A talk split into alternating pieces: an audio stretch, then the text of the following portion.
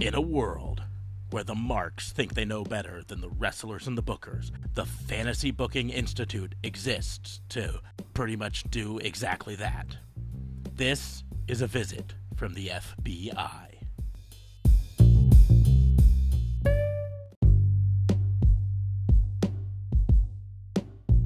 Welcome to another episode of A Visit from the FBI, your weekly dose of pro wrestling fantasy booking. I am your host, Detective Mark Sparks, and I'm joined, as always, by my partner in crime fighting, District Attorney Vincent K. Fabe. What's going on, man? How are you? Oh, hey, man. Uh, yeah, good. Good. good. Also joined by our Royal Canadian Mounted Policeman, JLB from up north. What's going on, man? Woo woo! It's the son of the police. I am good, boss. RCMP JLB up and Adam. Let's get her done because it's fantasy booking time.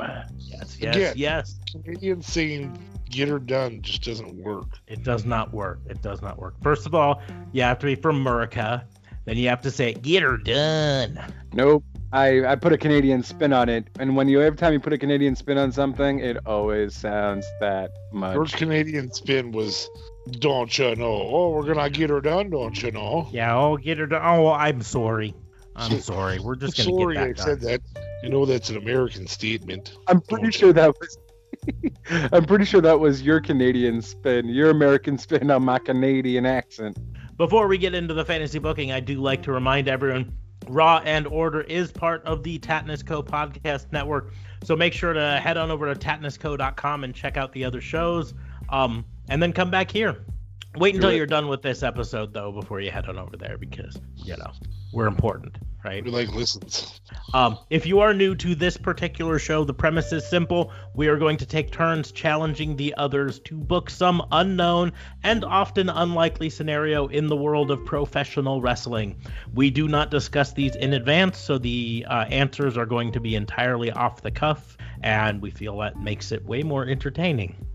I would like to remind everyone to make sure to like, share, and subscribe. Uh, that gets us out there so other people can hear us. Uh, specifically, the sharing part. Uh, cheapest way to support this podcast is just to share it on social media and say, hey, you guys should listen to this too. Um, you can also head over to patreon.com slash raw and order WBU and support us there to get access to sweet perks like our Discord server, commercial free episodes, voting on classic pay per view reviews. We're about to start the actual voting for uh, this month's pay per view reviews. Um, uh, but you can go there, and once you're a patron, you can listen to last month's, which was our review of WrestleMania X7. Uh, it was a ton of fun to do. So head on over there. Um, and then at a certain level, you even can be invited on this very show to challenge us to book your fantasy booking scenarios. So, um, but we'll go ahead and get into the fantasy booking. And uh, before we went on air, we all agreed that I would go last for reasons. So um, I think we had DA Fabe going first. So, DA Fabe, what is your fantasy? Well, it starts with uh, different kind of fantasy than that, huh? Um, Dear Penthouse, I never thought it would happen to me, but there I was, my fifth grade teacher. I don't remember which one was my fifth grade teacher. Anyway, moving I, forward. I don't remember who was my fifth grade teacher, but I know most of my teachers up until like eighth grade would not be in my Penthouse letter fantasy um, in any way, shape, or form. So Ah, okay. Um, so glad we had that little conversation on recording. Uh, moving forward. So, uh, I we actually did somewhat discuss this in advance um, for those who were involved on Sunday. Um, but I we had a conversation regarding um, the state of WWE and needing some character development and potentially even having characters. And so we're going to bring back failed gimmicks that could be successful today. And I want you to do, I don't know, three apiece, three failed gimmicks that can be brought back today. including with potentially a wrestler for them. But it doesn't have to be because it might be kind of hard to, you know, think of, I don't know, Brian Cage versus Brian Cage as the Repo Man or something like that. Hmm. So problem. failed gimmicks I can think of, but that would actually work. That oh, we we had a significant discussion about it. Um, you can you can let Smarks go first if you want. Um, No, no, um, I uh, I definitely. Oh, but that's not a failed gimmick. Yeah, Marks, go first. Okay, well, so I'm not sure. There's there's one that I think uh, could really work, and I guess in a way they're kind of doing it now, uh, but they're not naming it so much. But Chris Masters with the Master Lock, um, the gimmick really kind of fell apart, you know, uh, mostly because Chris Masters didn't have much more to him other than a physique. Um, he wasn't exactly a super great wrestler overall. But I feel that the whole concept of here's this guy, he's got this lock no one can get out of. Uh, we will challenge you. I mean, effectively, it was the million dollar man sort of a uh, take on that. But so having that sort of a gimmick where it's, you know, I've got this lock, no one can get out of it.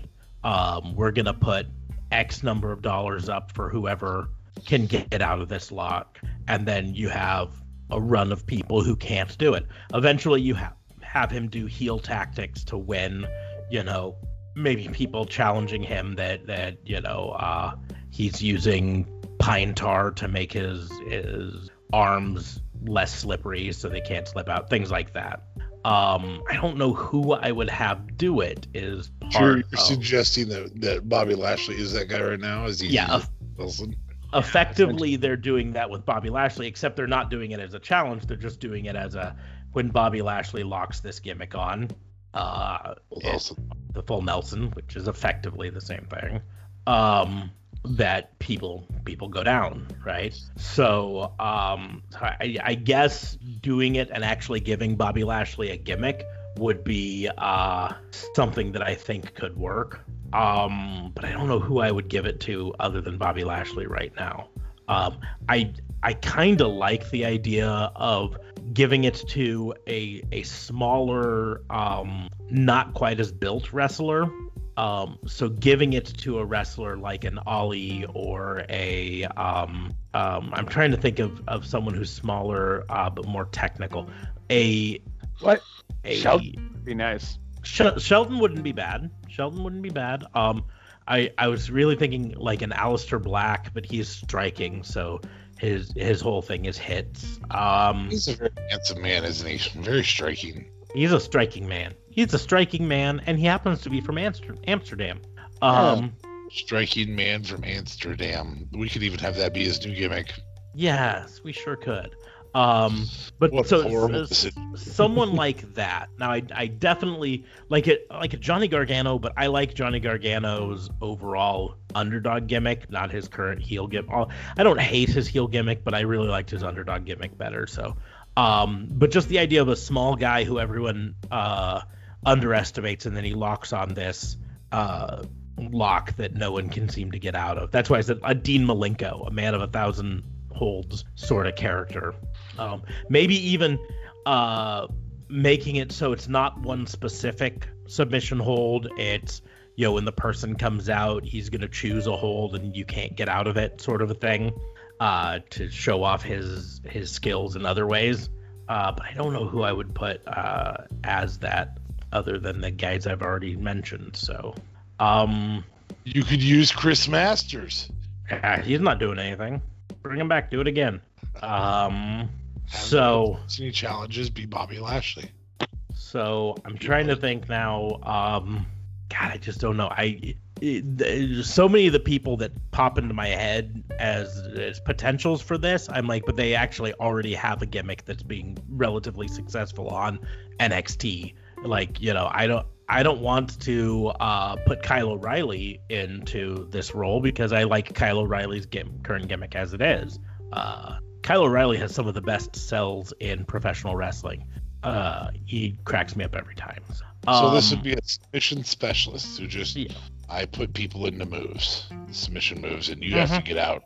you have to get it out but uh, very specifically the the idea of a bounty of some sort you know if you get out you win x number of dollars right um so people come out and they get all you know especially if you make them a smaller guy you get the bigger people come out and think they can get out of it, and then he locks them in some anaconda vise and they can't get out of it, sort of thing. Uh, I dig. Um, as annoying as they were, another gimmick that I think could could make a comeback, and uh, some people could argue whether it was failed or not, but right to censor. You son of a bitch. Did I steal one? Yeah. But I was gonna call it cancel culture. Uh, you you could call it that, except, and this is going to be the dirty little secret for me saying it could work again. TNA or Impact Wrestling was trying to do this under the name cancel culture. Oh snap! Uh, uh, and then uh, uh in a um, wonderfully sad version of irony, uh, the cancel culture gimmick had to get canceled because the main guy behind it got canceled in the speaking out movement.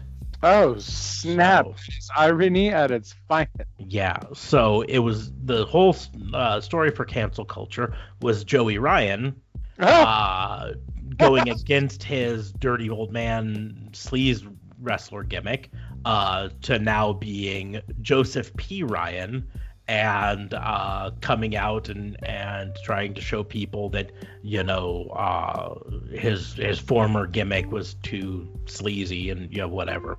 And then he was named in Speaking Out and cut by uh, Impact, and they dropped that like a bad habit. So, um, but that's why it's tough to do. Um, you you basically have to go overboard with something like right to censor um, and cancel culture is a really good name. Unfortunately, I don't think we could use it. Not because Impact would sue, but just because of the bad juju from Impact uh, trying to use it. Impact would so not sue. They'd just be like, "Yeah, take it. We don't want this to be part of us anymore." yeah.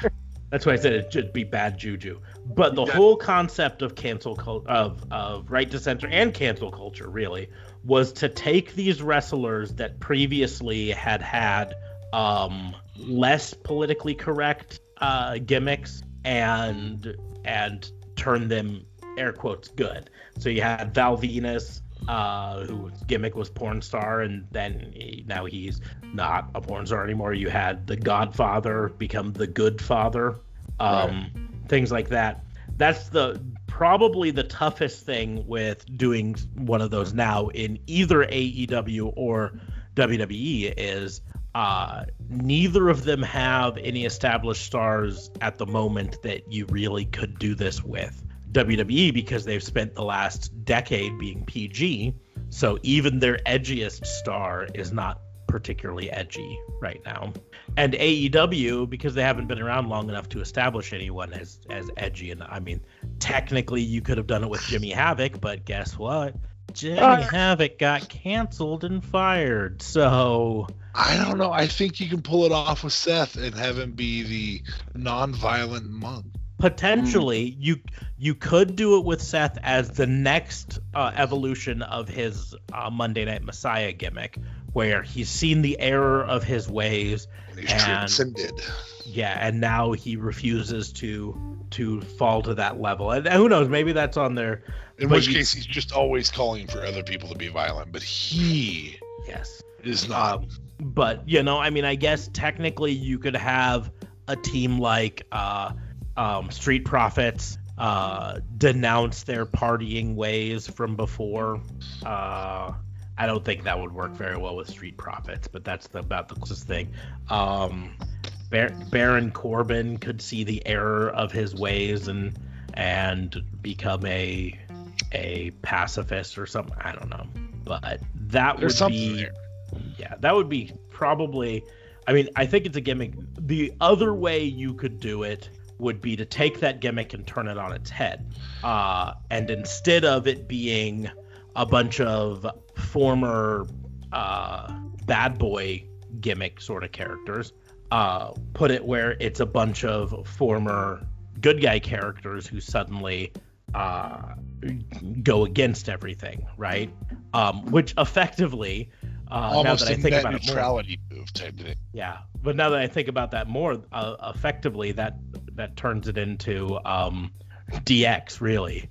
You know, the the good guys who now become the rebel outlaws. So yeah, because that's exactly what what uh, Shawn Michaels was was a good guy, was a was a, a straight straight shooter, well behaved. And, and Triple H wasn't either in his Connecticut Blue Blood gimmick, but they were um, their whole whole gimmick was they turned against their their previous gimmick and they became rebel outlaws. So it's effectively that, but. Uh, technically good guys because they became against the man and everybody's against their boss and against the man and so on kind of or i like the idea of bringing back the right to censor. I think that was i think that was your move. I think i don't think you need to invert that. Yeah. I'm saying you could do a boycott against that which which almost create again like a net neutrality type environment where there's no we have to be clean and straight laced. And i think i think that would uh, really really straight edge society was kind of a rebirth of that too. I don't know, but I wasn't a fan of the straight edge society.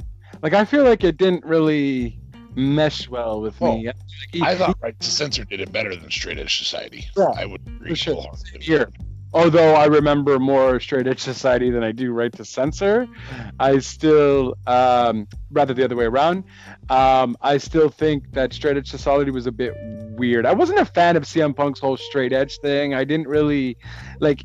I feel like he didn't put it on TV as much as he should have because he used it a lot towards the beginning and then it kind of we just all knew he was straight edge but he didn't really use it then again kenny omega's kind of like that but he doesn't even mention it so yeah, uh, you don't um, you don't brag about the fact that you're straight edge. That's kind of the point.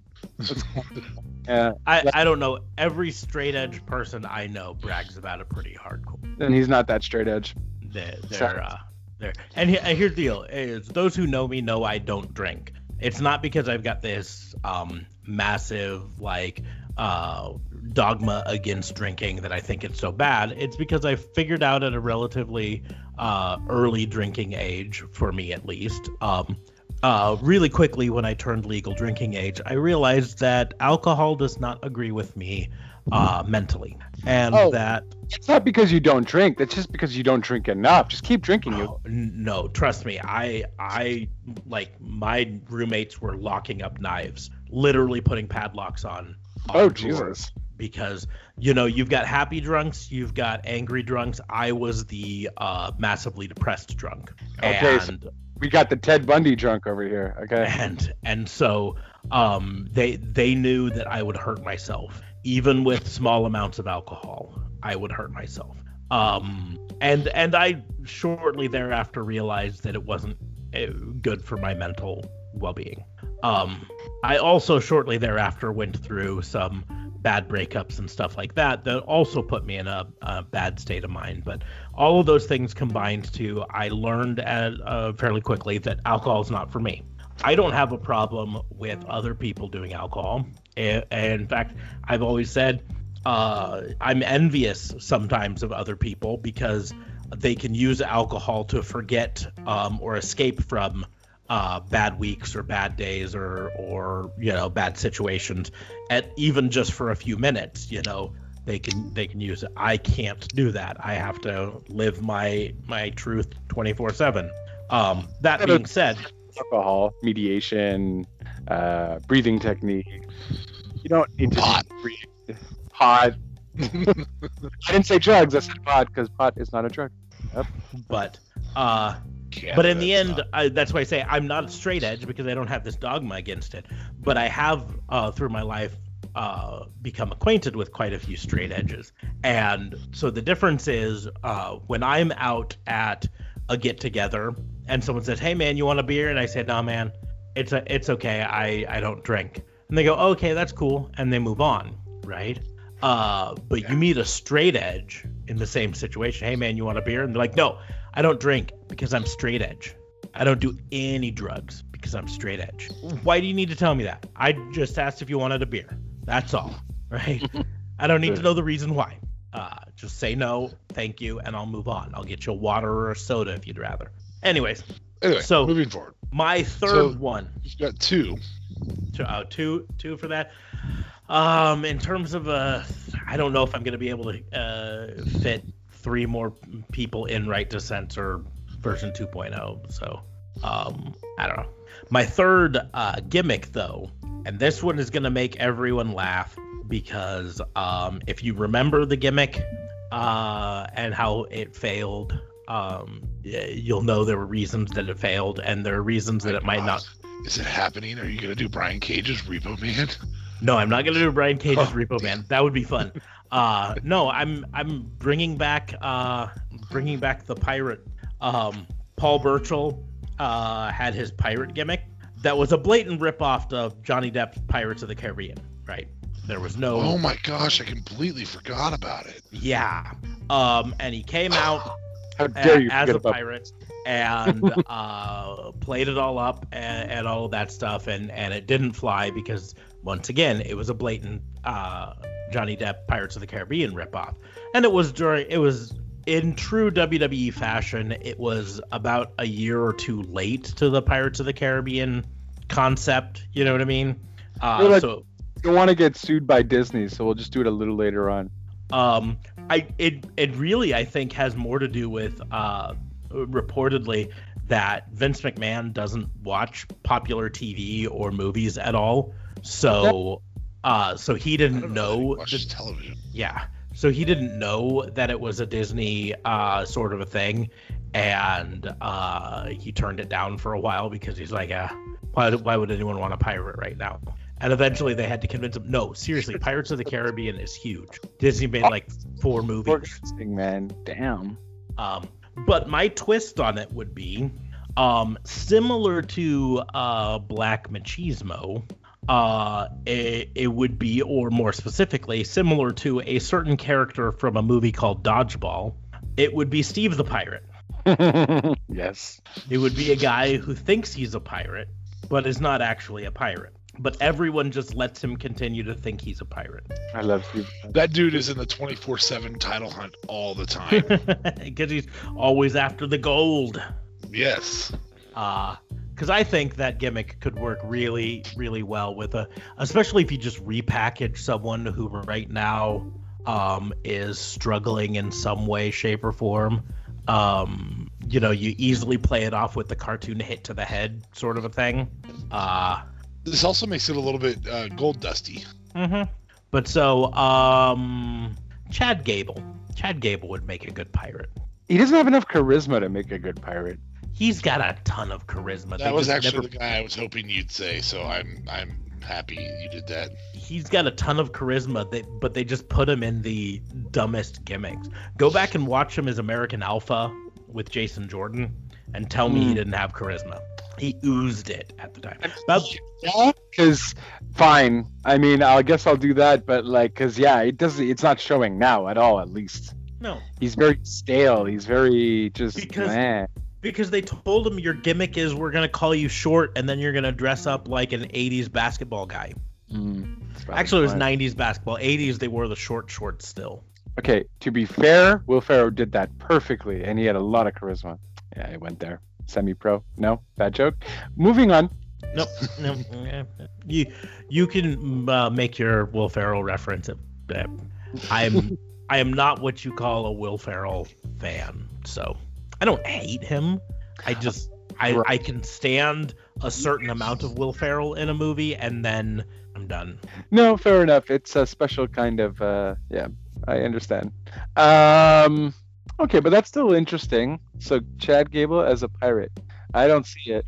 Chad Gable as a guy who thinks he's a pirate. That's the important part of it. He Fair. is not a pirate. He just thinks he's a pirate right? So so you play it off. You start uh, have an episode of the TV show where he's you know SmackDown where he's going around and saying, "Hey, I just got my 23andMe uh, results back," and it turns out I'm related to insert famous pirate.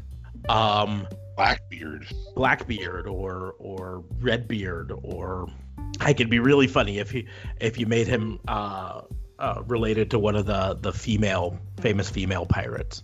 Uh, that would be really fun. Anyways, and then so, at some point during that night, maybe in the ring, uh, he rings his bell against the, uh, I don't know, the ring stands or the side of the um, ring or something. I don't know. Maybe someone hits him with the bell, uh, and he's out. And then the next week, you have him show up head to toe as a pirate, and everyone says, Chad, are you all right? He says, R. like, what is going on? He may not watch famous movies or TV shows, but maybe he listens to every podcast in the world. Here's hoping, because Chad the Pirate, gimmick gold, if you ask me. Yeah. Chad the Pirate. So now it is your turn, JLB. All right. So since you took my RTC, hashtag or slash cancel culture, I was thinking rebranding the whole APA, but make it more of a serious uh, gimmick. I found there were just more, you know, joking, drinking. Were they were they failed? I don't feel like that was failed. I think you had a former uh, champion and a future world champion in there. Yeah, but that's not because of the APA. That's just because of JBL's character and JBL's greatness. It yeah, it didn't fail, but it wasn't anything big either. I feel they were phenomenal in the ring. There's nothing wrong with the ring, but the gimmick itself was very stale after a while. How many times can you watch them play poker and drink beer and whatever? Like it got stupid after a bit. It was good for the first like two, three months, I feel, and then it was just like, oh, they're just there. They were just filler at some point. So I feel like if you make them a more of a serious APA kind of thing, um, and the guys that I'm thinking of of actually having um, uh, be part of the well, I wouldn't necessarily call it the APA, maybe, but an APA kind of thing. Um, I'm thinking like, oh, I just thought of another one. Okay, so yeah, I'm thinking of like, for instance, uh, we need someone with charisma because I was gonna say Lashley, but off his muscle, but the guy's no charisma and I freaking hate him. But I guess he would bring more of a seriousness to it.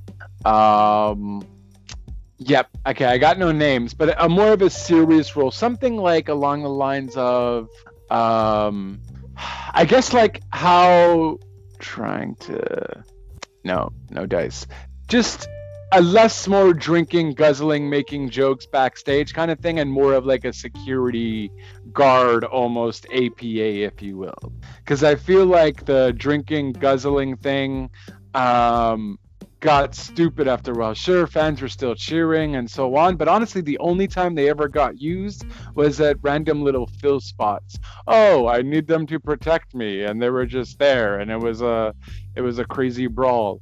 I'm thinking of maybe making it more of a like we're your security, we're gonna fuck everyone up. I felt like the other one, the the, reg, the regular APA was more of a joke. I I can't think of wrestlers right now. Um, Keith Lee is coming to mind, but I'm not sure how much of a seriousness he'll bring to it. Just a really stone. I need two stone cold looking people uh, and I mean that as in stone face, not Stone Cold Steve Austin, uh, with some mean mugs. Um, what I also was thinking of redoing the Brood, but I don't know how vampire gimmick. Maybe if you do the Brood in like TNA or something, it would work. I don't think it would work with today's WWE. That was actually a conversation, part of the conversation on Sunday. The, the Brood was brought up. The thing with the Brood or any vampire um, in modern wrestling is you would have to do it very seriously. Um, for sure. That's why I want Aleister to be there because Aleister plays that cryptic role really nicely. You bring Nikki Cross into that too. You have a female brood member. Um, you Sonya Deville, I would like like you just have like, but you have more than three people, so you have like an army of brood. Ooh, that might even be a good name. Yeah. Uh, kind of thing. That I, I'd make it more serious, almost like a ministry type of brood, if you will, but better than the ministry because I found Mideon to be garbage and Viscera was stupid, and there's a lot of stupid characters in the ministry. Um, you ready for this? Mandy Rose plays Salma Hayek in Dusk Till Dawn in this brood. Oh snap! Boy, would I love that. yeah. Jesus. Sorry, just That's giving you another female for this. oh, speaking of which, Mandy Rose has a new character, and hot diggity damn, she looking mighty fine with that haircut. Yeah, it's not really a new character, but a new haircut, and yeah, she does look good. Um, we talked about that on the podcast on uh, Sunday. When we're recording oh, it. Oh, your perviness. Okay. Do you, do you, do you think there's a chance in absolute hell that Mandy Rose loses the hair versus hair match? The, the answer is no. hockey sticks. The answer is no. Sonya Deville is losing that match. Honestly, either way, I think it's gonna be a bald cap. There's gonna be a bald cap on there because Sonya Deville is gold, though, man. She's really. I don't think either way eh, they're going fully shaved. I think No. it's going to be um, a fairly extreme uh, cut on uh, Uh, Sa- Sonya. Honestly, it's gonna be something. Something's gonna happen where I don't know. Re- Retribution's gonna close the lights. We're not gonna see anything. She's just gonna have her hands on her head, and then every time we see her, she's gonna have like a bald cap on, kind of deal. I don't know. I- I, mean, I I think Mandy could pull off like a, a, a shorty hairdo. You know. I think Mandy could. I don't think they're going to do it. I think I think Sonya Deville. Frankly, what I could see them doing is is doing what they call an undercut, an extreme undercut, where they shave the sides of her head but leave it relatively long on the top. Um, uh, kind of something similar to uh, what Ruby Riott used to have back That's in the it. day. Yeah. Especially with her whole stalker thing happening, and I don't mean for it to be a too soon situation, but like a, s- the whole stalker situation happening with that, that's just crazy. You know what I mean? They WWE could kind of play into that without really talking about it, like oh she has to change herself kind of thing. I don't know. They won't bring it I, up. uh, So that, that So who's your leader of this group? Since we're back to that, we're still doing a challenge here. you're doing a challenge here. uh fudge. Yes, I am doing a challenge. Duh. Man, I, I would kind of like. I would kind of like Sonya Deville to be the leader of the Brood. So like an all-female. Ma- Not Yeah. necessarily. You know what? I think I'm kind of down for that too. Give me Sonya. Give me Rhea. Give me Nikki. Um, give me Ember Moon when she comes back. Give me like a crazy like female Brood. I'm down for that. That's kind of all women's empowerment type thing. Like, are they attacking men? And because I dig that. oh, I, that'd be cool. Uh, I mean, I guess uh, they're essentially, yeah, it's kind of, a, it's definitely a woman empowerment thing. They're not just always attacking men; they're attacking everybody. So they're just, they want, you know, they they, they want to be out there, get known, and so on. Another thing I was thinking of too was kind of like a female headbangers. also, I'm volunteering if Mandy Rose does happen to be in this brood in the Salma Hayek role. I'm volunteering to be um, Quentin Tarantino. Just huge reference, just so everybody knows.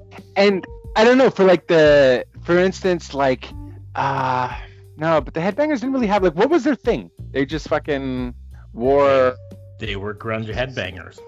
they were just grungy headbangers see if Sarah Logan was still there I would say Ruby Riott and Sarah Logan um as kind of like the headbang but that's just the Riott Squad I guess um but yeah but the headbangers man I feel like why didn't they make him a little bit more evil? I guess it wasn't the time for that either. It was like the early 90s and it wasn't about evil necessarily. It was more about stupid gimmicks. Well, it was Uh, when headbanging at concerts and then mosh pits were popular, and so they weren't evil because they were the good guys for the most part.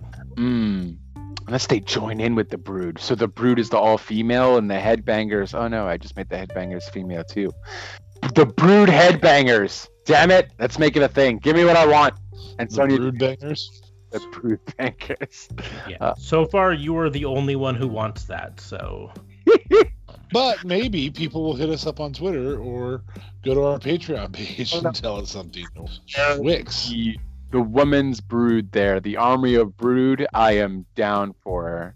And Sonya Deville is certainly leading that. That sounds because ah man, I just I want Sonya to get such a like why not give Sonya Deville the freaking uh shot at the ta- at the at the SmackDown Championship, man. She's so good. Like why isn't she being used better? This Mandy storyline is stupid and ridiculous. Absolutely ridiculous. Um Oh, I was also thinking of a Mark Mero gimmick. Um, Oh, yeah. so so the Johnny B. Bad Mark Mero or the Wild Man Mark Mero? okay, so the Johnny B. Bad was the boxer, right? Or was that the Wild Man? The Wild Man was Man was boxer. Wild Man was Johnny the boxer. Bad was Johnny B. Bad was uh was uh Little Richard. right. so, uh, uh, so uh, the Wild Man, I'm thinking more of I guess it's kind of a cop out. But Shayna Baszler taking that role, or maybe one of the UFC women taking that role, but literally only doing punching, right? So because she's supposed to be a boxer, um, and again making that one at least a bit more serious and less Sable esque, because I feel like Sable ruined Mark Mero's gimmick. Uh, well, not Mark, yeah, ruined it because everyone cared about Sable and no, no one necessarily cared about poor Mark Mero. So uh, again, just making all these, I guess you have to make them all kind of more serious because that's why they failed to begin with, since they were all jokes. Um, so um, who's a good boxer? Maybe even Sonya. Bart Gunn. Bart Gunn. um, yeah, the Johnny B. Good, uh, the Johnny B. Good story though. I I could see like Dolph Ziggler doing that, because wasn't the Johnny B. Good character more like I'm really wasn't it like I'm really sexy, I'm really good, everybody wants me, or am I mixing up gimmicks here with someone else? It was it was sort of that, but it was it was really just Little Richard. Is really what it was. It, it was it was 100% hey we want someone who's like little richard um so we'll call him johnny b bad johnny b good what's the thing because little richard is a singer and he has soul and so on but what was his thing as a wrestler it, it, it was little Richard. i mean it, he copied little richard's look he, he did remember yeah what would he promos he had promos right yeah, he did them in Little Richard voice and did whoo a lot. I don't, I don't know how else to describe Johnny B. Bad is Little Richard. That's all it is. It, it really is. Okay, fair. So yeah, I guess that's what I'm sticking with. Female Brood, the Brood Army, or the Army of Brood rather. Um, I said also uh, that was my really good one. APA, kind of make it a more of a serious thing, more of a security type, maybe with two big men. Give me like, uh, give me like uh, a Braun, Braun and Corbin or something. But I feel like none of them have. You know, that'd be good. I, no, but Corbin needs to be more of a. I find Corbin would be amazing as like a, a JBL character kind of thing. The whole fanciness, the whole arrogance, I'm better than you. Kind of like how he is with King Corbin, but with flashier suits and stuff. I could see like Corbin doing the JBL character as well, the whole limo stuff and so on. He could pull that off nicely, and uh, I'm sure Corbin looks good in his suit. No, no, not, not feeling it. No, I just but... feel like I feel like you're you're yeah. No, I'm not a, a giant fan of of your APA anything JBL because it, it wasn't a failure at all. And Mark Mero really wasn't either, but I, I get it because the gimmicks themselves were. Mark Mero just wasn't.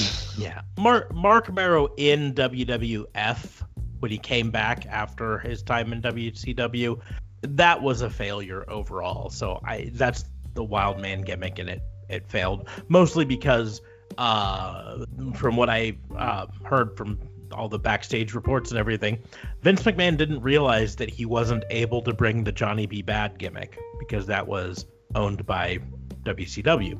So hmm. uh, Vince McMahon thought he was hiring Johnny B. Bad, and then he shows up and I know I can't do that. Well, crap. I guess um, I don't know, be a boxer. I guess I don't know. Um, so I've I've got one more. I've got a fourth wild card one. Oh snap! Okay. We bring back Mr. America. Mr. America. Why is that not ringing a bell? Mr. America was, was Hulk Hogan Hulk in a mask. Mask character.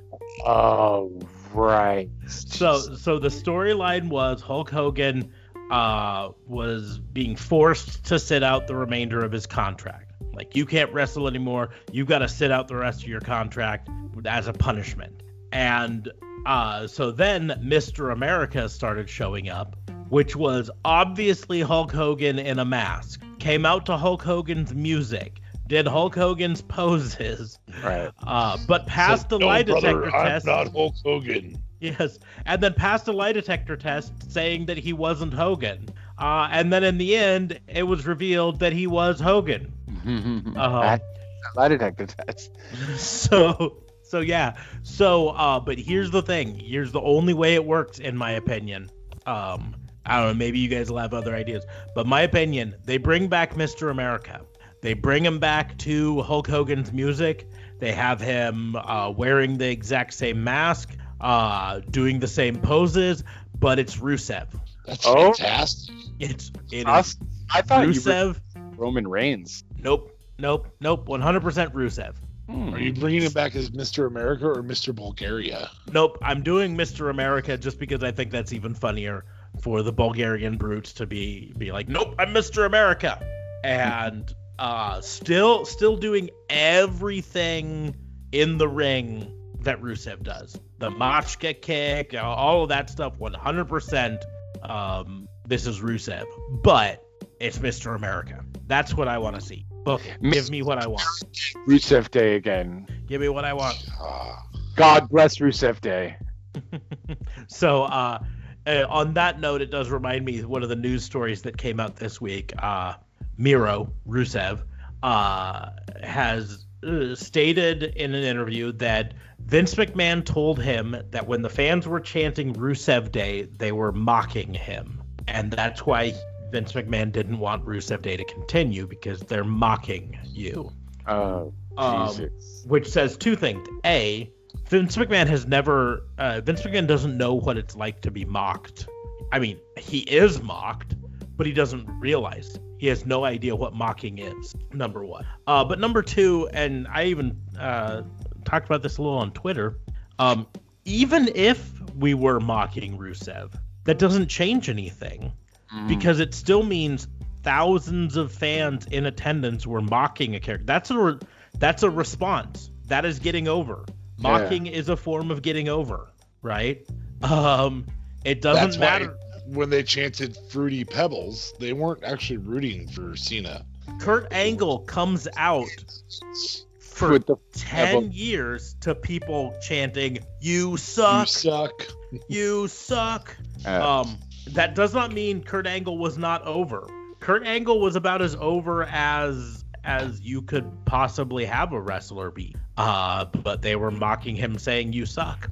mhm. Any sort of crowd response is getting over. Period. Right? That's- Booing is getting over.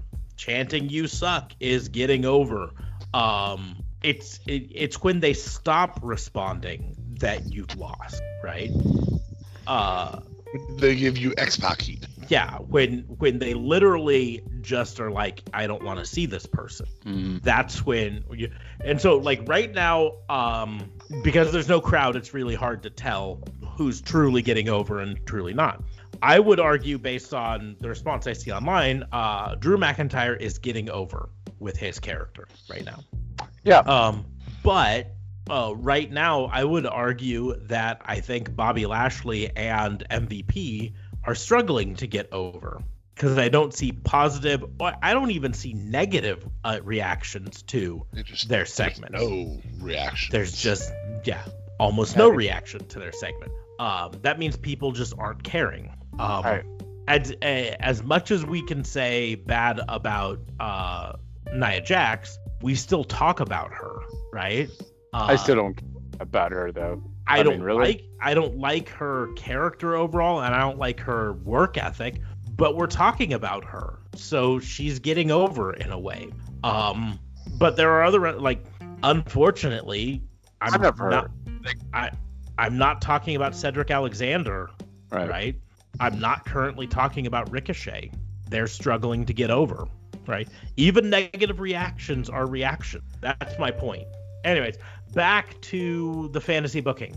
I'm gonna throw two out real quick before we end Okay. this. Um, I deeply, deeply, deeply have enjoyed the musical impersonator ones. Um, I would say one of the most over in history in terms of not over for the fans, but over as a heel is Honky Tonk Man, and I I actually enjoyed Mark Mero. I don't I, I didn't like it as Little Richard, but that's fine. Johnny B. Bad, but um, I, I liked him as a person. I think he had the charisma. He was definitely had more charisma to pull it off than anybody else would have. Yeah. I would Jo- love Johnny B. Bad was robbed. Mero robbed. He he should be in the talks for Hall of Fame, but they never really gave him the pushes that he deserved. Well, I don't know that Brock will ever allow that now. But anyway, um, that said, uh, uh, I would love, love, love to see a Justin Bieber impersonator wrestler. I think that would be absolutely fantastic. And this dude can get jobbed out. It's fine, but it would be great. And the other one that I think would be great is a Michael Jackson impersonator. Hailing from six to arm underground. Too soon.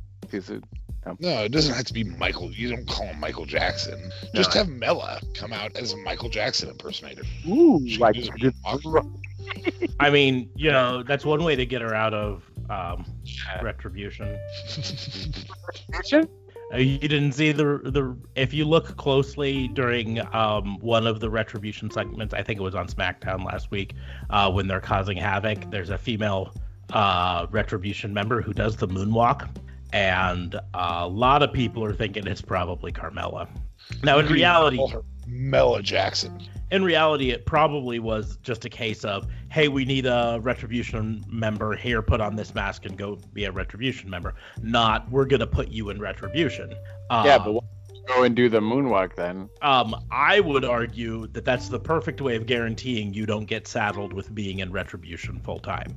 Because they come and they say, Jesus, Mela, what are you doing?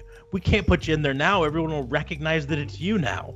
Mm-hmm. Nice. So, well, I mean, it's better than her doing nothing, though. Like, it's either do nothing or go into retribution. Like, all right. She, she really needs uh, to do something. She's way better than half the crap they put on TV right now. So, yeah. Absolutely. So, anyway, that was. So, JLB's turn. Challenge away. Alrighty. Um. Okay. So, I was going to be kind of lame on this one. Um, Let me put on my shocked face. Oh snap! Well played. Um, well, I mean, I was just gonna go along the lines of because we all know about the Thunderdome, right? How that's going down. It's basically just doing what the uh, NBA is doing. They're gonna have a whole bunch of virtual stuff, um, and the fans now can actually register to be part of that, and you just have to have your webcam and whatever have you. They're building a whole thing for this, and it's supposed to be for like a weekend. Um, so ideally speaking, Vince goes up to you, hey, Officer Smarks, Officer Kayfabe, or Detective, or sorry, detectives, my bad. District, uh, district attorneys. Yeah, sorry. Um, Vince goes to you, hey, all these sports are doing this, basketball is doing that. I don't think baseball has anybody. Um, you're my top. Ba- baseball has uh, Bernie from Weekend at Bernie's in the crowd, so you know. Oh snap! They've got cardboard cutouts, and it's awesome. I'm I'm fully expecting to see Waldo somewhere. That'd be awesome. Uh, well, and, and and it's basically just how would you if it was up to you you had to basically book how would you book fan interactions onto the live tv shows whether it would be kind of virtual like that, whether getting the fans involved in some way, shape, or form. How would you get fan the WWE universe to get involved onto live television every week? WWE is doing it in the form of the Thunderdome with the virtual fans. Um, ideally, though, I would like you to try and do something completely off the radar uh, in order to build fan appreciation and entertainment for everybody involved. I I think that um, WWE is going to struggle with fan interaction uh, during this whole Thunderdome, uh, if only due to internet lag. And I know you say that the NBA is doing it. I don't follow the NBA, so so uh, I guess I'll take your word on it. Um, but here's the thing: because the NBA is um, a fast moving, um, high scoring sport overall, mm-hmm. the immediacy of reactions is not quite as important, right? Um, but because professional wrestling is effectively theater, reaction timing is so important. Someone hits a big move and then they kick out at two and three quarters. It's important to have the crowd gasp exactly at two and three quarters, not a second later Right. Um, and lag will very easily play into that. So I, I that's where I feel that that uh, the Thunderdome's going to struggle, and and maybe they're wrong. Maybe maybe they're going to find some way. Uh, I think Da Fabe and I had a conversation about this a few weeks ago. Uh, I don't remember whether it was on the podcast or not, or whether Alexa was listening to us um, and uh, forwarded on to Vince McMahon uh, because Da Fabe basically suggested this exact sort of a thing. Have have uh, screens where the audience would be and put fans on webcam up on those screens. And I said I think they would struggle with timing. Um, and so maybe they maybe they found a way to do it. Maybe they're going to do it on a on some sort of a delay, but somehow or another those people are going to get the feed earlier. I don't know. You know, I mean, it makes sense if you have to register in advance that they would try to find some way to sync it up better. But I I I seriously think that um, audio streams tend to stream faster because they're less bandwidth heavy. Uh, and so having audio reactions would be, I think, easier to implement than video reactions um, and keep the timing on. And I think uh, Major League Baseball having cardboard cutouts in the audience is is awesome um, because you can pepper in the little things, like I said, you can pe- pepper in Weekend at Bernie's Bernie into uh, the audience or Waldo into the audience somewhere, and the fans can continue to to think. So um, I think you implement audio streaming where people can uh, live react, hook up your your audio. Um, I mean, uh, you know, I'm a perfect example. I host a podcast. I'm audio based. I don't currently have a webcam attached to my computer. Um, mm. So even if I wanted to be a part of the Thunder, Thunderdome right now, I couldn't be. But if it was audio only, I could sit here at my computer and watch SmackDown or Raw or whatever on my computer with my my microphone hooked up and do live reactions to it, and it would if as long as they were able to get the the syncing um, up properly, it would be a lot better. So I think cardboard cutouts um, and either live audio streaming or simply, I think having a um, relatively lightly um, moderated Twitter um, ticker along the bottom would be something really handy. Uh, a great way to get fan interaction during the show. A lot of places. Uh, yeah, yeah, a lot of places do. The, the the key is you have to moderate it somewhat so you don't get dipshits coming on and just tweeting a bunch of cuss word hashtags and getting it on TV, right? right? Um, but but you have to also make sure that they come through relatively fast. So you have the the Twitter um, bar at the bottom that uh, you know has their reactions in real time going across there. Um, maybe even, and I know it it sounds uh, silly to say it, but um, I think a lot of us remember Cyber Monday and Cyber uh, Tuesday. Cyber Tuesday, yeah. But um, it was uh, go for deals. yeah, but um, and I, I think it was done too early. I don't think the technology was there to truly do what they wanted yet.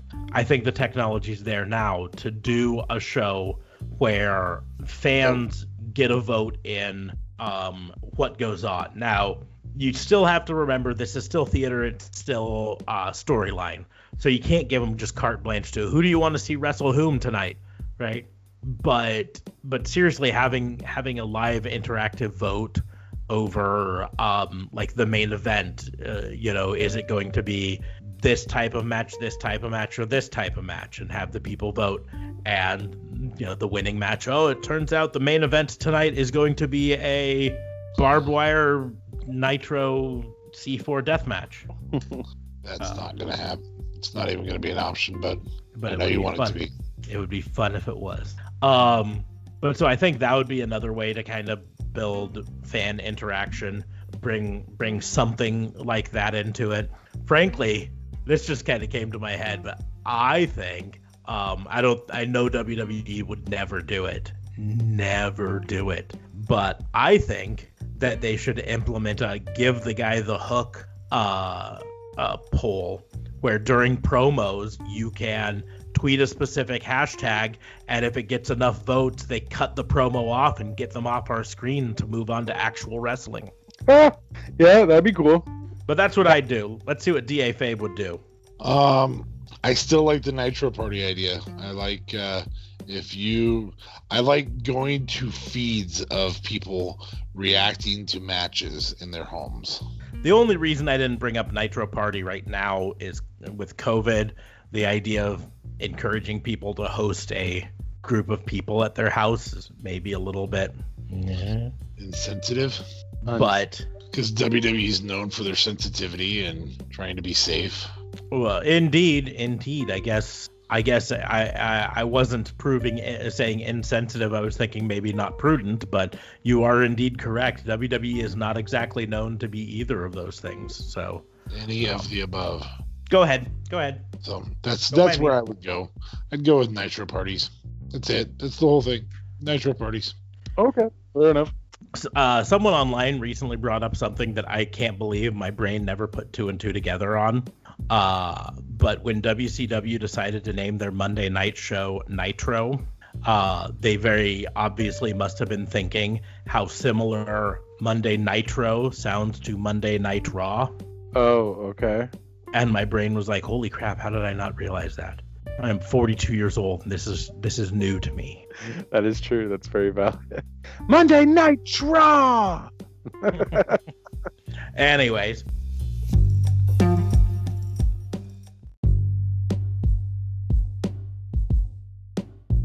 Well, we will then move on because of DA Fabe's uh, succinct answer. Lame uh, answer. we will move on to my challenge, which is fine because my challenge is going to be a little more in depth than yours. Um, those who have tuned in to recent episodes of FBI know that I really like challenging uh, people to draft in a way uh, things. And so I am going all in on the draft. Uh, um, so here's the deal, right? We have an interesting scenario coming this weekend. Um, as you, I am sure, are aware, this Saturday we have NXT Takeover, um, big pay per view for NXT.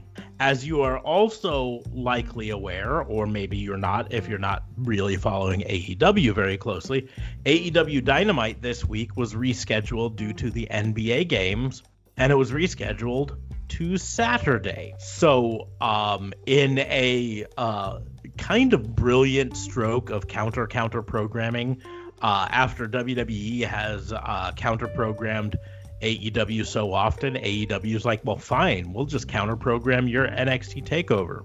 Um, so what we're gonna do is we're gonna draft a crossover invasion pay per view, uh, in honor of this. Now, now the grand scheme of things is, um, it, it doesn't have to be necessarily AEW invading NXT or NXT invading AEW, but it does have to be a cross promo pay per view. And so invasion is the easiest way to describe it. We're going to do it the same way I did before. You're going to alternate.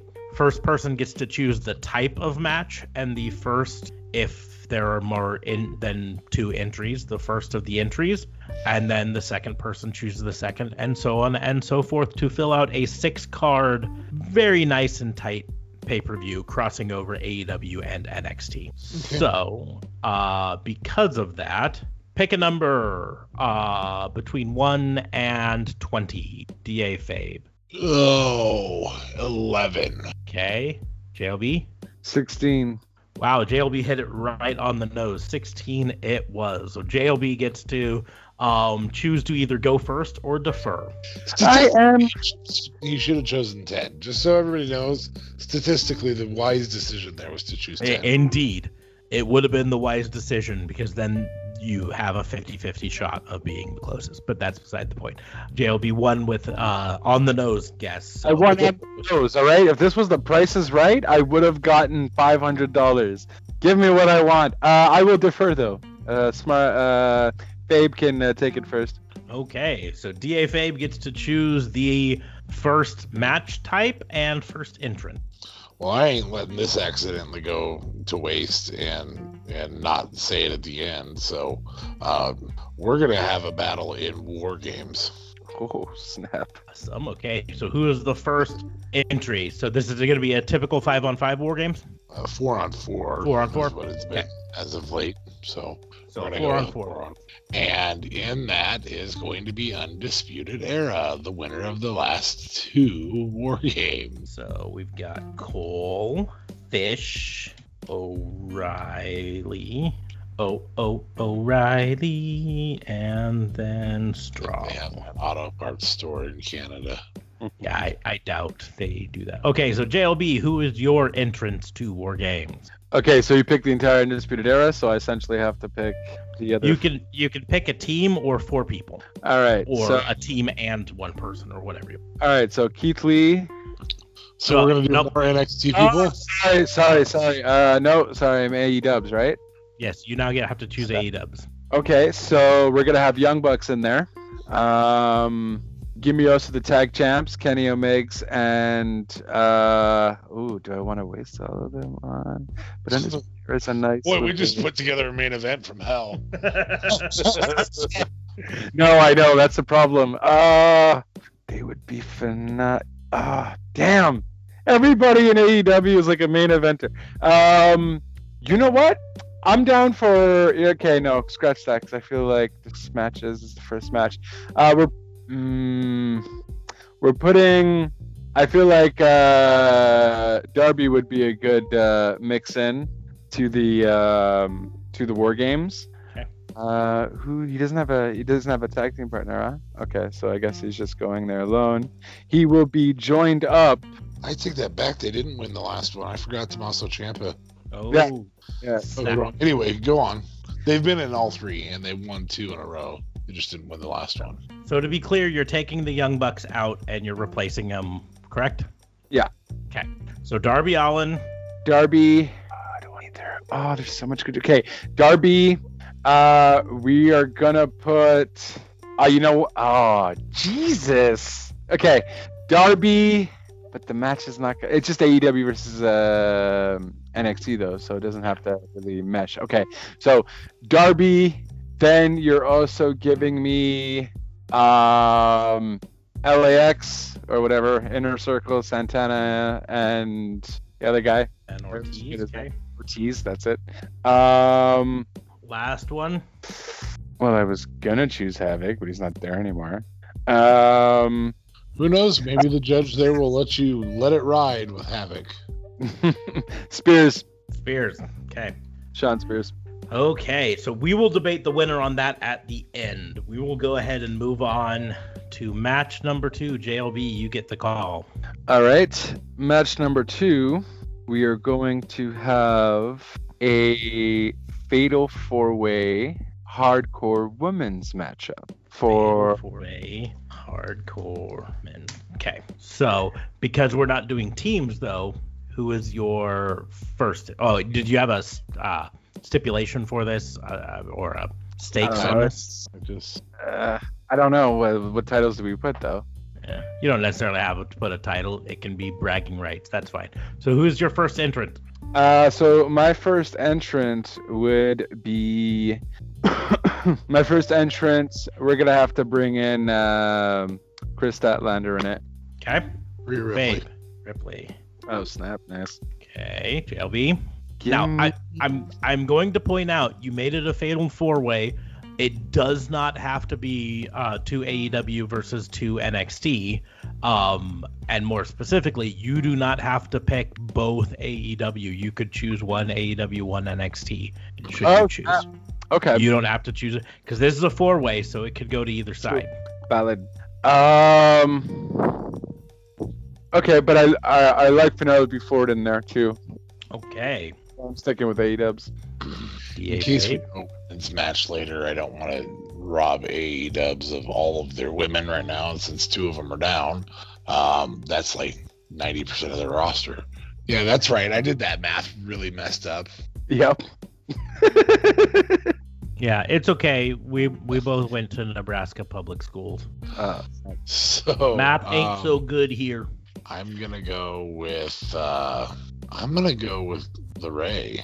I don't know why, but I'm going with LeRae there. LeRae. Candice LeRae. Ooh, okay.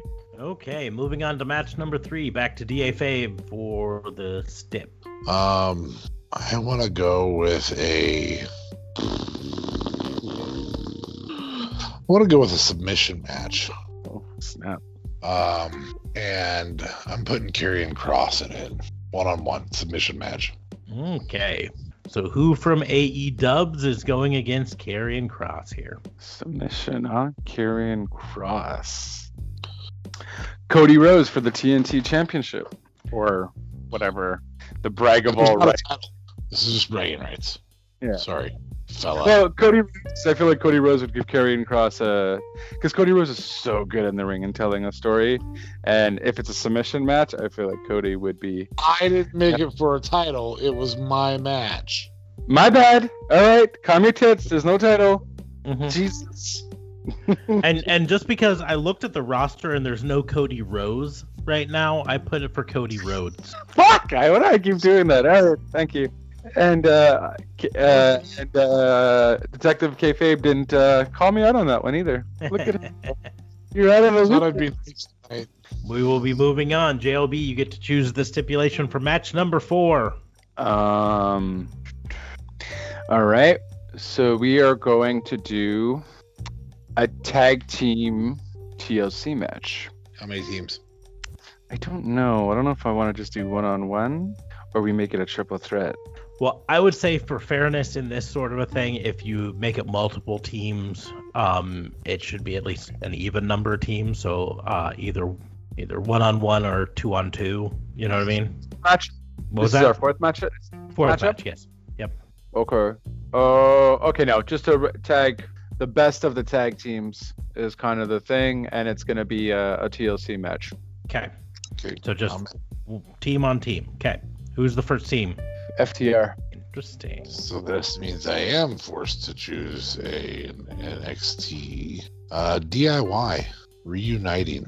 Ooh, I gotta be Who's in- honest. I don't. I don't even know if DIY and FTR ever actually faced each other in NXT. Be Who's part of TLC again? Gargano and Ciampa. Oh snap! Really? They've never fought? I don't know. Um, they might have. I'm Oh, gonna look fuck. it up. That's gonna be the match of the night. That sounds awesome. well, I mean, if you let FTR do what FTR does They in AEW, did. Yeah. Ah, I can't believe I didn't remember this. NXT Takeover Toronto was a two out of three falls match. DIY versus the Revival. oh shit! I know what I'm watching tonight. That sounds Oh. awesome. Fuck those guys. The revival. Yeah. yeah. FTR. uh, okay. So moving on. Match number five goes back to DA Fabe for the step. Um, I, uh, I, I, I want, I want, uh, ah, shit, I don't know. I want something where there's, there's a battle of multiple for a title. Um, I think, I think at this juncture, you know, basically the last one was the tag titles. Um, we haven't really had a women's titles match. I'll take women's title and leave him the men's title for their stip. Um, and I'm gonna do a women's title. Uh, we've already done the TLC, so um, I'm gonna do a women's championship under the bottom rope battle royal. Oh Jesus! Uh, participants. what's that? How many participants? Uh, ten. Okay. So it's pretty much everyone, ever, all the women left in each Ross. Well, all the women left Well, in I AEW mean- Ross. There's, Hey, there's hey. some, In fairness, since this is a battle royal, it does not have to be uh, it can be all five NXT versus if you five. want. Hmm. And since it's an invasion storyline, it would be probably fitting for there to be at least one AEW. But that could that could legitimately be the storyline. There's only one AEW woman in there. Can she survive the the rest of them? bottom rope battle royal. Snap. True. Okay, so who is the first of the ten entrants? Um, we're gonna go with NXT Women's Champion Io Shirai. JLB. For bringing in AEW Women's Champion. I always I always mess up her name. Hikaru Shida. Io Shida. Oh wait, no, never mind. Hikaru Shirai. Gonna try. Contestant numero dos for DA Fabe. Contestant number two. Um, we're gonna stick in AEW. We're gonna have Nyla Rose. Not Number two. Nyla, not to be confused with Nyla Rhodes. Yes. Nyla Rhodes would not be in this match. um, I wanna the um, she looks. I don't know. I don't remember her name because I don't watch NXT that much because of thing. But I really like. She was in the hardcore match uh, at Great American Bash the second night. Um, Mia, Mia Yim, Mia Yin. That's it. Yeah. Thank you. Number three. Mercedes Martinez. Okay. Number three for JLB. Mercedes Martinez is. She just started on NXT. Oh, okay. Yeah, she's relatively she's she's a veteran on the indie scenes. Um, but she she was on the Mae Young Classic and she also wrestled in uh All In and maybe even at one of the early AEW pay-per-views. Anyway, My she she knows how to clean a good pair of teeth. Britt Baker. number four. Tegan Nox. Number four for JLB. Um, let's do. this is Rumble format, by the way. Oh, so entries. Okay. Yeah. Sorry, I should have said that earlier. I just said Battle Royal. Um, Change the order to come in. Smart. Make it random. she just premiered on AEW. She's one of the Puerto Ricans. Uh, Uh, Diamante or Ivelisse? Red hair. red hair. Red hair. Ivelisse. And my surprising fifth entrant is an NXT member from the UK brand, Oh. one S Toni Storm. Ooh, Final from JLB. Storm. That's a nice call. I forgot about her. I thought I was safe making that the last surprise entrant for my for me, not surprise in the match. right. Um. Did I say? Yeah, I said ten, right? Yeah, it's at 10 total. So five each. Twenty would get hard. All right, we're bringing in Big Swole, baby. Ooh, I like it. Okay. And then JLB, your choice for the main event. Uh, I think the Rumble format favors, though, if we were heavy one way or the other, Smarks can really throw us a curveball later and have like all AEW in from the start or whatever. yeah, it depends what he does there. Um, main event. As of right now, um, you are just barely uh, Six. AEW heavy. Six versus four. AEW heavy on that? Yeah. Wow. Io, Mercedes Martinez, Tegan Nox, and Toni Storm for NXT. Hikaru Shida, Nyla Rose. Oh wait, nope, nope. I forgot Mia Yim. So it's five on five. Excuse me. Yeah. Five on five. Steven Ooh, five on five. well. So it's exactly even. Um, okay, so we are doing um, we are doing a triple threat unsanctioned match Okay.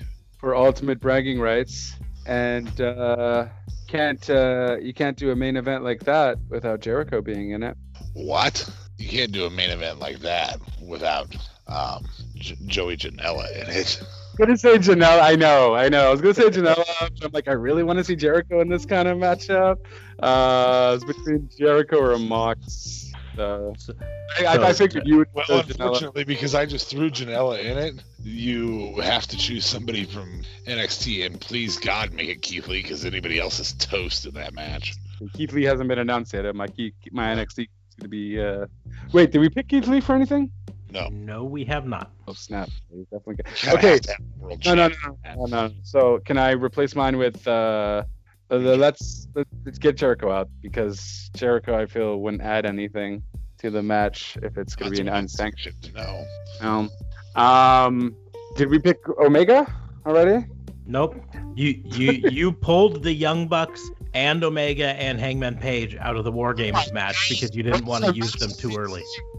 A bitch. Now we're not even gonna be. Uh, Now, I I am going to give you an out and say should you want to make this more than a triple threat, a fatal four-way, uh sinister six-way, Sinister Six Way. Whatever. We have to do a Sinister Six Way.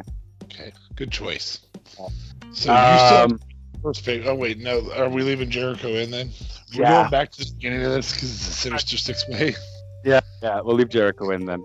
Leaving Jericho in it. You So then still have I'll the to choice. leave- You I'll don't have have to- to leave Janela, but you still have that option. I I think I have to. I mean, the, again, this is a match designed for him, unsanctioned. Okay. So numero Lee. Okay. Keith Lee, good choice. Um, Mox belongs in a match like this, and I don't want him to accidentally get left out. So, Mox. Um, was Gargano picked for anything? Uh, he was in DIY for uh, the TLC match. It's an amazing match. I can't wait to go see that match afterwards. But, uh, um, okay.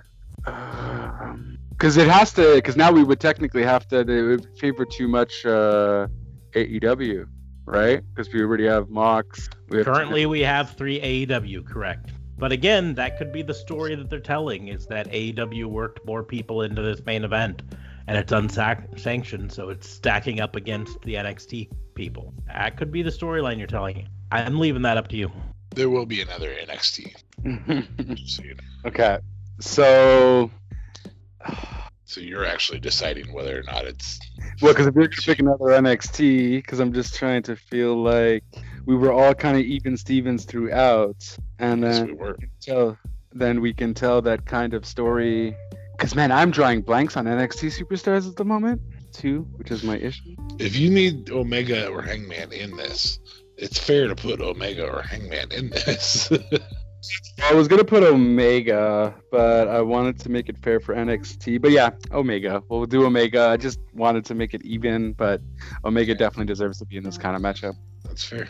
Um, I think that that this particular match sets up for um, a character who really isn't known for doing matches like this. That's in NXT, but the persona that he plays would fit really well for this, um, or the character that he is. And I really think that um, it's a really good opportunity for someone's name to live forever. I think Damian Priest is in this match. Ooh. Okay. So, and now in a wild card round, I'm going to give either of you, I mean, both of you guys, a chance to go back and change one pick should you choose. You don't have to, but you have the option to change any one pick. Well, unfortunately, Darby Allin's already being used, and I, I, I just don't see anybody in that final match. Um, Down. Janela, Janela is the one who doesn't fit in terms of the talent level or the the Star Star level. yeah. I Star doubt level. to take Darby Allin though out of the first matchup and maybe put uh who's in our first matchup for War Games? Uh, Undisputed Era versus Darby Allin, Santana, Ortiz, and Shawn Spears. What did I picture? Um, because I would love to take Darby Allin and put him into the Ang sanctioned, and ah, but it's already man. Even maybe remove Jericho and put Darby Allin in there. I think Jericho's a better fit with the Santana Ortiz already being in that. So I will let you swap Jericho for Darby Allin. Is that a yes? That would be a good. Uh, that'd be a good fit with Inner Circle, War Games, and against Undisputed Era. So yeah, let's do that. Okay. which means that Shawn Spears just inadvertently became part of Inner Circle, which is fine. I mean, he needs something. He kind of does right now. kind of floundering a little bit. Who's uh No. who's gonna be Richmond right now? It's gonna be technically Blanchard, FTR.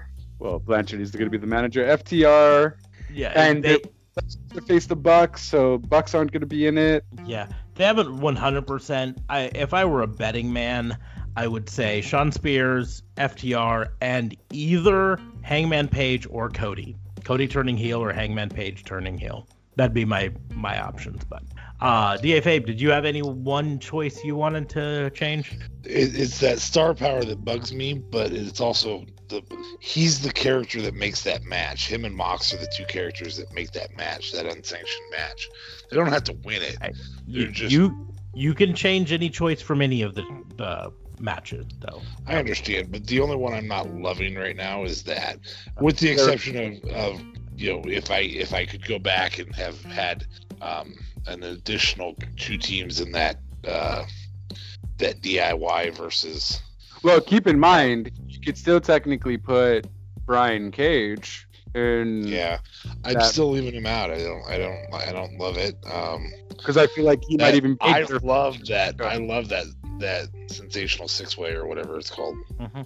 Uh, Uh, and I- and I and I don't want to take. I just don't want to take Hangman, or I don't want to take uh, uh, Omega, Mox, or Janela out of that, and I don't want to. Um, I don't You want to take two NXT, either of the two NXTs out. So, So you you don't feel that Darby should be in there? You want to be would? oh, you I like put Darby in there too. Like Mhm. that match is designed for AEW, an unsanctioned match. So do we make much- it a lethal eight? What's that? Do we make it a lethal eight? No, I think we're fine. Okay. I think we're fine. Okay, so th- here's the deal. This was always going to be a struggle because I'm only doing six matches and you have two entire rosters to pull from. So uh, there You're are. gonna accidentally leave out a Hangman or something like that. Yeah, you're gonna leave out a Hangman or a Young Bucks or a Finn Balor. Um, God damn. you know, uh, there, there's gonna be those things or Cameron Grimes. You know, um, Thank they're gonna inherently be be left out. Um, but so now we are going to go into the predictions, or more specifically, booking standpoint. Starting off with the opening match, War Games. We have Team Undisputed Era versus Team uh, AEW. That's sort of uh, Inner Circle minus uh, one, and then adding Shawn Spears. I guess. It would have been hilarious. Orange Cassidy had to be part of Inner Circle for one night to represent AEW at War Games. Uh, We left out best friends. Yeah, we Oh. don't have best friends. We don't have Orange Cassidy. oh, Jesus. I think Best Friends would have been better than maybe. Oh, we're horrible people. Um, Dude, you're not gonna get them all. We're not Yeah, gonna get them all. just That's one way. I mean, about the only way we'd get them all is if every single match was multi-person, right? Yeah. And does anybody really want something other than DIY versus No. uh, versus FTR? Like that's the only one that's really limited. So oh, okay. Anyways, it's done. Um, it's Undisputed Era versus Inner Circle Spears. Uh, Inner spear cult. so this was entirely on my behalf designed for NXT to get the first win. Hands down, no ifs, hands, or buts. I didn't think there was any way you could put together a team that was uh, going to be a better fit here. Um, you got close, but I, I really think this goes to Undisputed Era because of their amount of time together yeah, uh, I would say that too. And I and think experience in this particular match. experience in this uh, particular match, and also just the fact that they're well, they're both heels technically, but experience uh, experience thrives. So yeah, I, I would agree with Undisputed Era taking it, and I would also just like to see this match happen. Yeah, that would be a fun match to watch. About the only change I would have done is I would have put Sammy Guevara in there and had it be the full inner circle. You have two teams that are already set up with four players in it. Might as well just have both four players in it. But that's booked to me. I know. Moving on. Those chairs and says he raped Sasha Banks, so you know he's not coming into this. No, he didn't actually rape her. He just wanted to rape her. Yes. And and he's already back wrestling full time again. So you know they. Ed Matt Hardy. Oh my God, we forgot Matt. Ah, Matt Hardy doesn't. Uh, So Yeah. moving on, four way hardcore women's title, not title match, but women's match. We have Rhea Ripley, Kris Statlander, Candice LeRae, and Penelope Ford. this also sounds fun. Um, I don't see how this goes anywhere but Statlander and Ripley, or Ripley winning. Um, I think that the, the um, was it Extreme Rules? Is that right? Or hardcore match, Extreme Yeah, Rules. Yeah. Extreme Rules, hardcore, however you want to call it. Um, I think that does open up a little bit of a door for Candice LeRae being a little bit of a psycho, poison pixie. Sorry, don't want to piss her off too much, but um, I, I think Penelope Penelope Ford cannot win this man. No, unfortunately not. I haven't seen any like craziness on her part. I don't even think she's ever did anything with a chair and smacking someone with it. She always passed it to what's his face. Uh, I'm gonna say Kip Sabian. Am I right about that? Yes, Kip Sabian. Which I feel like I haven't seen him on TV in a while either. He's been there supporting her, but that's That's about it. about it. So, so, so we basically say Ford's out one way or another. Yeah. I think the argument comes down to Ripley and Statlander. That's it. That's where I'm at. Too. And uh, um, I know who I would choose, and I know that I would catch flack for it. So I'm gonna I, leave I'm, that in your hands.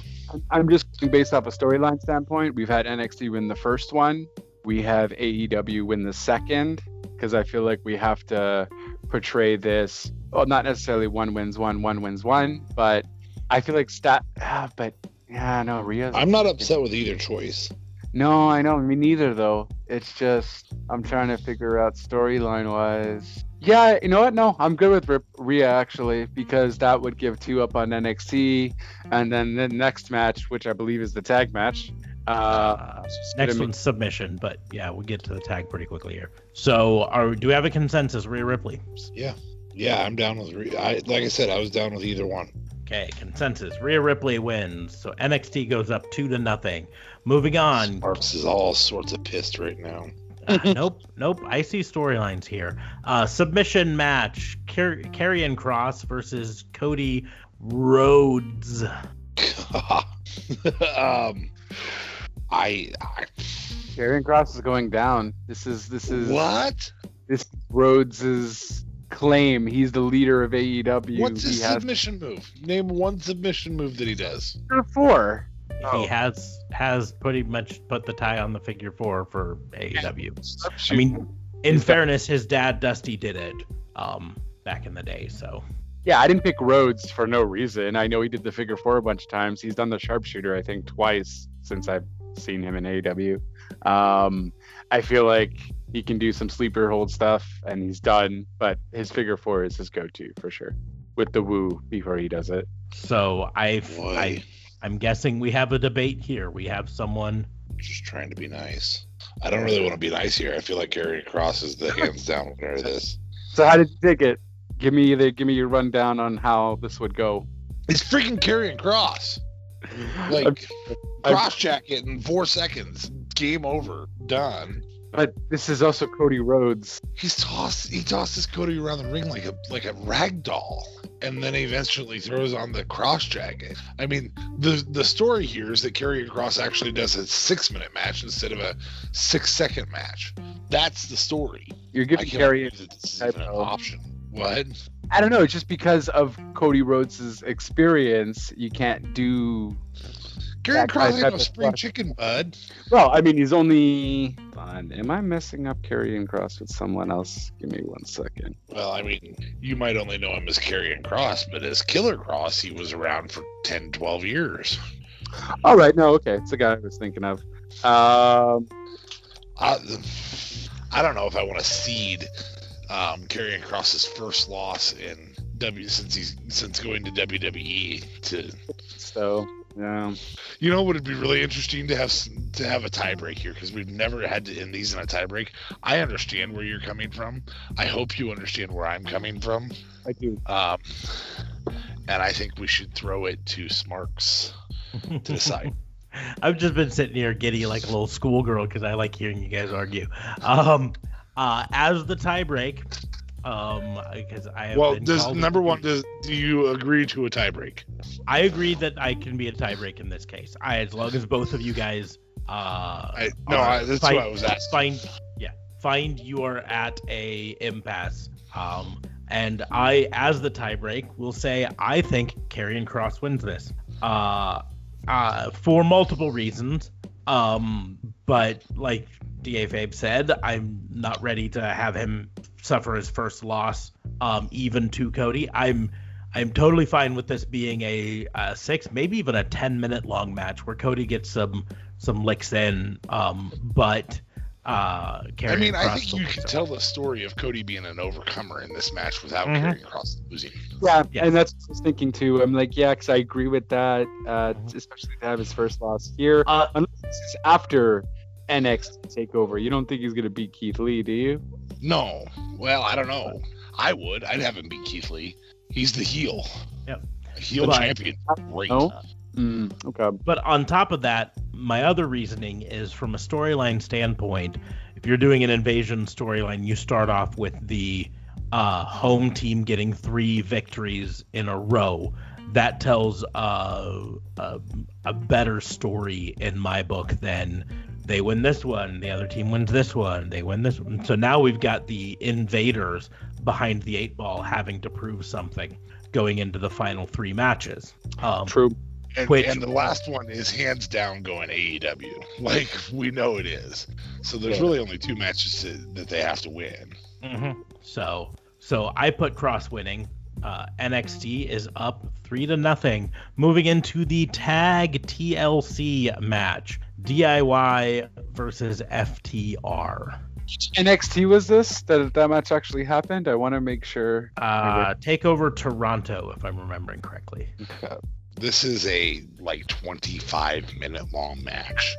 Tables breaking, with chairs being used, with um oh what's what's Tommaso Ciampa's thing the Air, air raid crash through some air raid tables. crash off of a off of a ladder through two tables on the outside. This match is phenomenal, but it comes down to Gargano and Ciampa not being able to coexist, Mm. and FTR gets the win. Not a doubt in my mind. hmm I completely agree there. There's going to be a, a mesh up between uh, Gargano and Ciampa. They can't coexist again.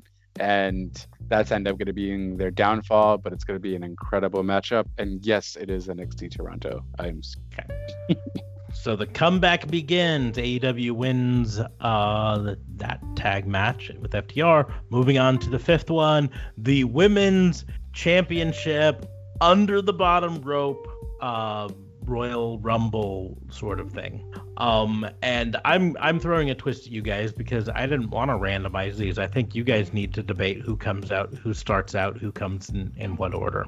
So I'm going to get Um, my notes. I'm going to uh, put them down as well. I'll, I'll I will read you the the entries. Now here's the deal: you are not limited to choosing from your entries in entry order, right? So you can choose from any of the ten for entry order, but we're gonna go back and forth. Um, and so I think we'll start with Da Fabe. Your choices are Io Shirai, Hikaru Shida, Nyla Rose, Mia Yim, Mercedes Martinez, Britt Baker, Tegan Nox, Ivelisse, uh, Toni Storm, and Big Swole. I'm gonna start this strong, and I'm gonna start it with Merce- Mercedes Martinez. Okay, who's number two? All right. Uh no, she comes out later. Um all right. Uh which which one is the women's AEW women's champion again? Hikaru Hikaru Shida. She comes out first. First Yeah. two. Mercedes Martinez and Hikaru Shida. Moving on, who's the third entry? Uh, Nyla Rose. Oh, so early. Fourth? They're gonna need six people in the ring to get rid of her. This is true. She can spread her arms out. Use a really wide base. Um who's our uh, NXT picks for the women's here? Uh, left we have Io Shirai, Mia Yim, Tegan Nox, and Toni Storm. Coming all the way from the UK, Toni Storm. Son of a bitch. God, I was hoping that was gonna be the last entrant. Yeah. Number five. No. Mia Yim. Now there's a three on two, unless somebody's already been eliminated. Uh, Britt Baker, come on down. Left we have Io Shirai, Tegan Nox, Ivelisse, and Big Swole. Ivelisse. Uh, yeah, yeah. AEW is gonna have a little one up. So, um, um, But, but Big Swole, the last member from AEW to enter. Yeah. Okay. So now the final two. Io Shirai, Tegan Nox. You know, I think this this really this because it's under the bottom rope. I think it favors Io because she can quickly jump out over the middle rope or over the bottom rope or something like that. this could also technically Um, so I'm gonna have Tegan come in here, and a fresh Io would be really interesting. Yeah. Plus, uh, her name Io looks like ten. Hey, yeah, there's something to be said for that, I suppose.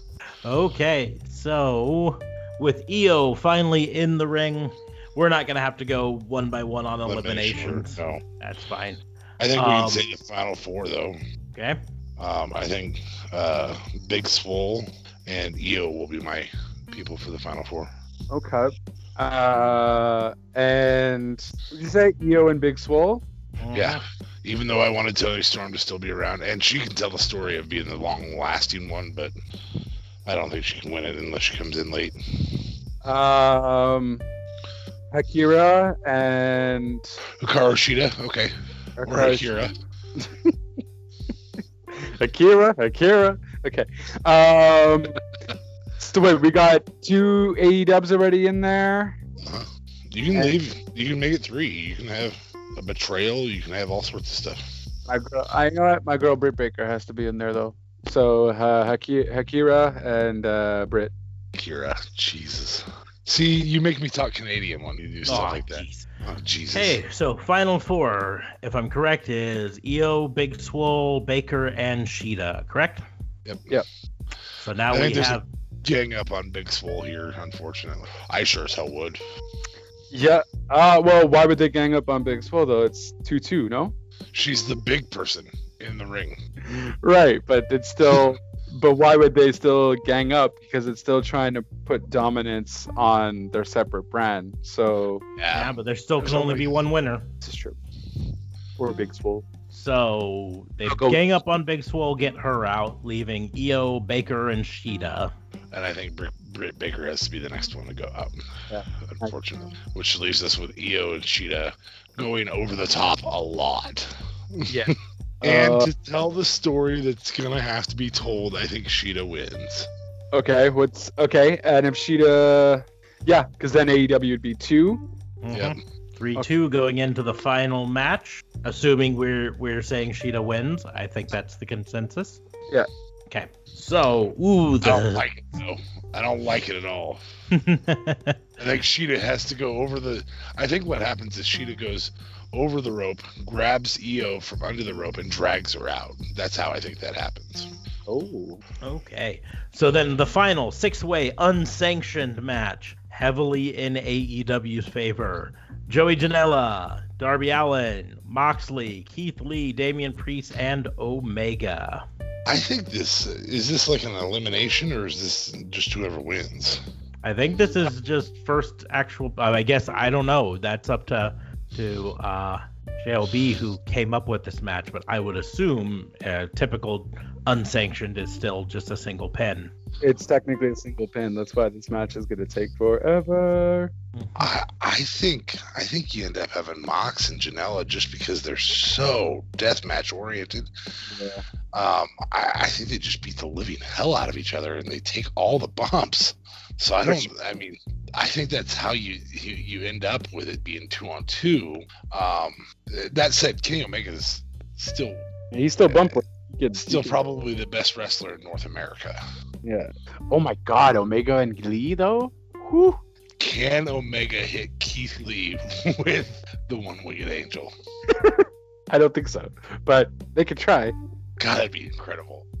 I think Omega wins this. He's he's he's built. He's done these matches, Exactly. and he's great in these matches. Um, but he's also built to handle the Keith Lees and Damian Priest of the world. You know? Mox is Mox, Mox and Janela are getting the brunt of things. So Oh, obviously. for sure. So they're getting the majority of the bumps. Omega's kind of doing the picking up afterwards. Although Omega can get his hands dirty, but just Really like the idea of a coffin drop on Keith Lee, though. to take Keith Lee out or Damian Priest, either one. oh, I mean, then again, also, uh, I mean, we can't forget about Darby. He's gonna be yeah. So Mox, Janela, and Darby are just gonna get totally annihilated. And and Darby's going to annihilate himself by missing a coffin drop on somebody through a table outside the ring that's covered in shards of glass. Oh Jesus. like that's. But I, I, I think this is Kenny Omega's to win. I really do. Yeah, and I and I see it as Keith Lee and Omega as the last two people. Kind of everyone else is just all busted and finished. Yeah. And just to kind of tell that story, Keith Lee, face of NXT, versus Omega. Well, not really the face, I guess, but the man that started it all, the best in North America, face. of- Yeah, I mean, the the face of AEW is Cody, but Keith Lee's or not Keith Lee. Uh, Omega's still the best wrestler in North America. Yeah. Not that Cody's not up there. Like, don't get me wrong. no, but that's it. But in this match type, I think Kenny Omega would be the face, I know, of uh, AEW in this match. Yeah. He's the face. Yeah. So Well, Mox in the is, end, except for the have fact that he has so much history with Janela and how fun. Oh, I really want to watch was that sanctioned match again between Mox and Janela. Oh, that was so good. I think that was on like their first pay per view, if I'm not mistaken. it was pretty early on, yeah. So so I There so if I'm because Mox wasn't there yet. Um, yeah, but it was First with Mox there, yes.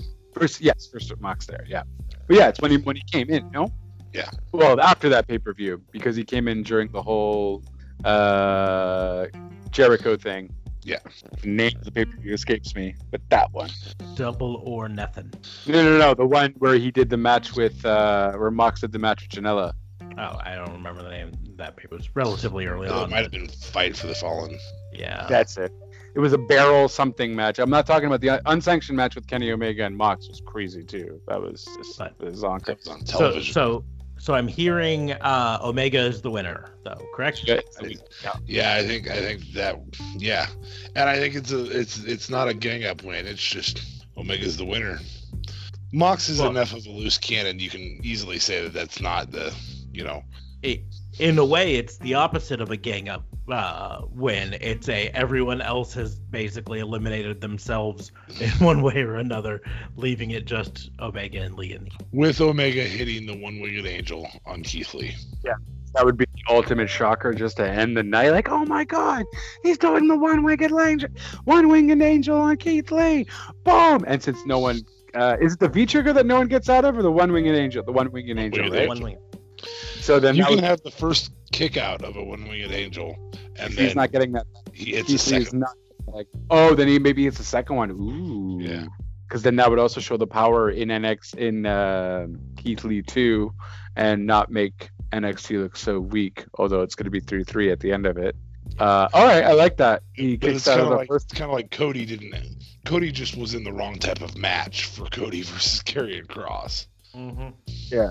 Okay, fun time. So 3 3 tie at the end of the invasion, which actually sets up for other invasion storylines if they wanted to do that. Of course, we're not going to see this because there's no way Vince and Tony Khan both suck up to each other uh, enough to actually do this, but Yeah. it would be fun. I'm gonna make this a pay per view whole event on WWE 2K19 or 20, and we will see it, and I will simulate. Send you guys the video. You do that. You do that. But we are going to go ahead and move on to our final major segment Ring of Honor, AEW, or Impact. I'm going to give a list of three WWE wrestlers that you will need to relocate to a different company.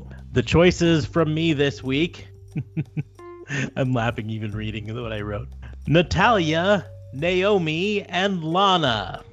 you Yumi's name in there, you sloppy son of a. He could have thrown Sasha in instead of Lana. All right, well, I'll go first. Um, Lana to AEW. And the reason she's going to AEW is so she can be there with her husband. So that's why she's going to AEW. Is he there already? No. No. No, but it allows us to get Miroslav to AEW. Fair enough. Um, and I'll do only only because it's gonna piss off JLB. Um, I'm gonna go Naomi to Ring of Honor um, for reasons. Just because JLB really thinks that Ring of Honor is the lowest of the totem pole here, which means that Natalya goes and enjoys a very strong women's division in uh, Impact.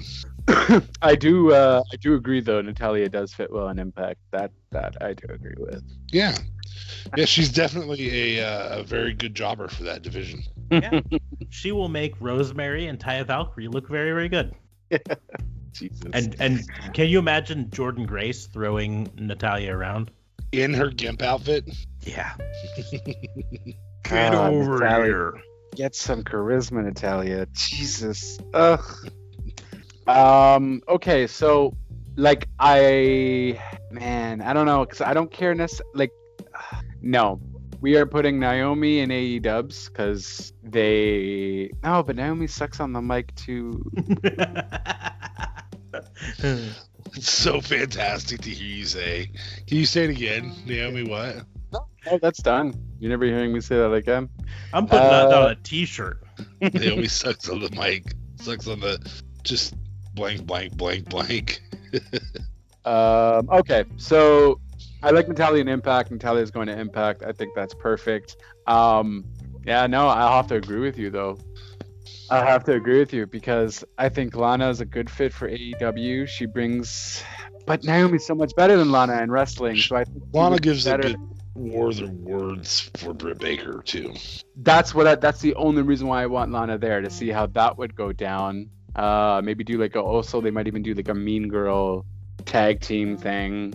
Um, but Lana just sucks at wrestling though. Naomi's better than Lana in wrestling, but Lana has the mic skills. You're right. Naomi's better than Lana. That's the shirt. Just, you know, Naomi's better than Lana. Well- a meh face. Uh, Meh. I'll- I'll have to look to see if I can do a double-sided shirt so I can put Naomi's better than Lana and then dot dot dot and then on the back, but Naomi sucks on the mic. oh jeez, And the mic is Jay. Never mind. James. That's what you're gonna say. Where's Really? No, I, I, I stopped with Jay. It is J C Pennies. You guys are horrible. Naomi, if you ever listen to this, these guys are assholes. I believe in you. You deserve better. You Hey, should- you're you're the one who said she sucks on the mic. I didn't say that. because Oshike, she's not given a chance on the mic for her to prove herself. Um, whereas Lana has proved herself on the mic. Unfortunately, though, Naomi is gonna have to be a woman of honor, which is not necessarily a bad thing. Maybe she might do something there. And Lana will be doing great things with Britt Baker, uh, whether feuding against each other or forming a tag team because the role models are back in town, baby. And Lana's part of it, and Rusev then will also go to AEW, which I really want to see. So it's also selfish reasons. So I agree with the DAK fit. So I just want to go on record. Um, are is it is it everything you can do to stop your yes movement there, Mister Smarks, uh, Detective Sparks, um, to prevent from waking up your child right now? I'm enjoying this so much. I you feel could like almost- jump around the room yelling, "Yes, yes, yes!" You, you literally could almost hear the pain in his voice as he as he was like, I have to put Naomi in Ring of Honor. I don't wanna. I suddenly just got really depressed. That's the Uh, uh, I'm not crying. It's just raining on my face. do, you, do you need to dial the suicide hotline? I'm good. I'm good. Mhm. keep dialing nine. Is that what it is? All right, let's keep going before I throw a temper tantrum and just hang up on you guys. you can go to X-Bot if you want. Get some revenge. Do Finn Balor and people people Smarks likes better than Finn Balor? Um, well, we're gonna do. We're gonna do. I was actually thinking of uh, just pure NXT superstars. So Keith Lee, Finn Balor, Keith Lee, Finn Balor. I feel like we've already done. We've done Adam Cole several times. I feel in stuff like this, so I don't want to put Adam Cole in there.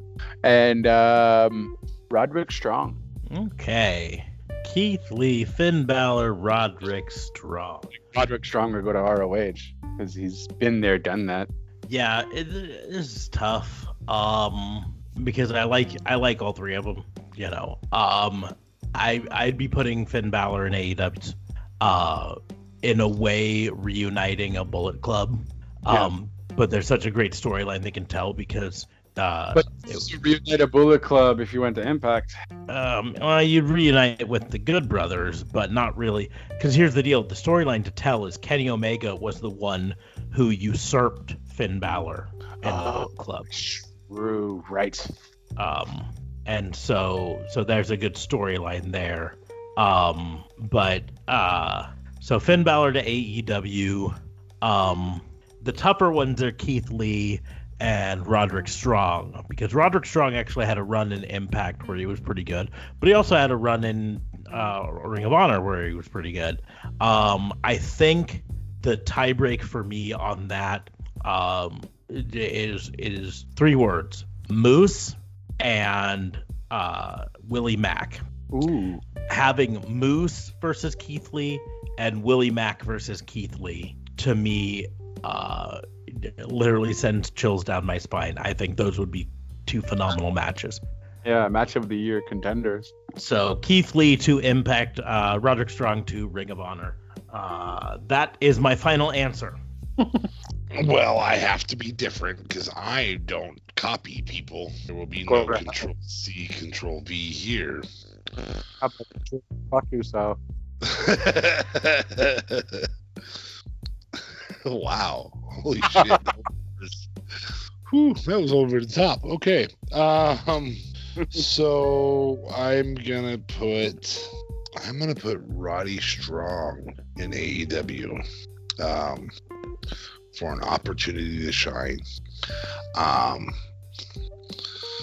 and uh, I, I I think that him going after the TNA World Champion or TNA Championship would be um, real or TNT Championship, sorry, would be really really entertaining to watch. So um, him and Cody could put on a banger of a match, really a banger of a match.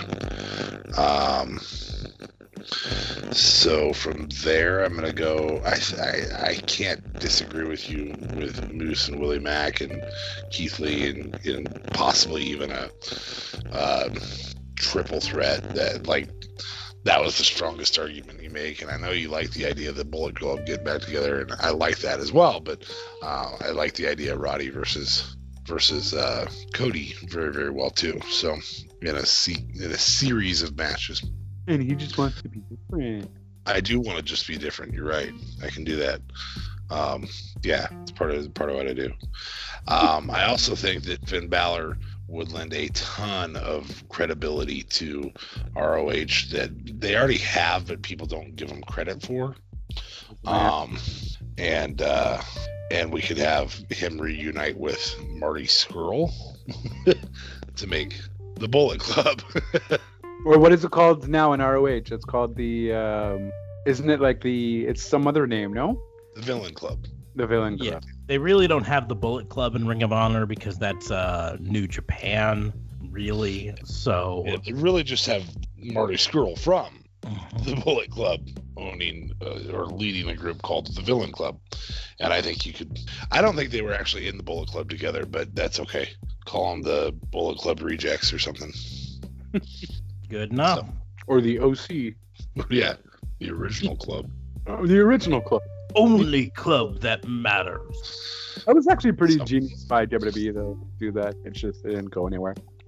Well, that that might have something to do with you know firing two of the members. Yeah. No, they had enough time to try and do something with it. They had the OC for like six months before that. Yeah, yeah. And they were still just and they they took a great tag team and made them How, how are they doing in uh, Impact? Um, What? doing pretty good. They've destroyed the tag teams they've been against so far. I think they're probably building up eventually to uh, uh, title feud, but they haven't put them in the title picture just yet. Nice. So anyway, um, the three I'm gonna pick are going to be I don't know. I, I don't want to pick on either of you guys. Like I wanted to, and then I just I decided not to. So I'm not gonna pick on either of you guys, and I'm gonna do tag teams. And uh, so um, theoretically, I would say that uh, uh, Seth Rollins and Murphy are a tag team right now.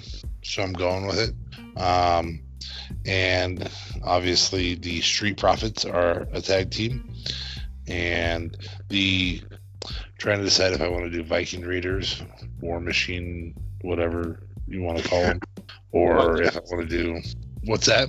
I was gonna say if, if you're gonna choose between Viking and Heavy Machinery, you have to choose Viking. Heavy Machinery hasn't been a tag team in God knows how long. Where the hell has Otis been? Prepping for his match with Braun. Duh. Yeah. Go yeah, at home, sitting around because of that, massaging his gonna with- briefcase. I'm gonna go with heavy machinery because somebody tried to tell me how to do my job.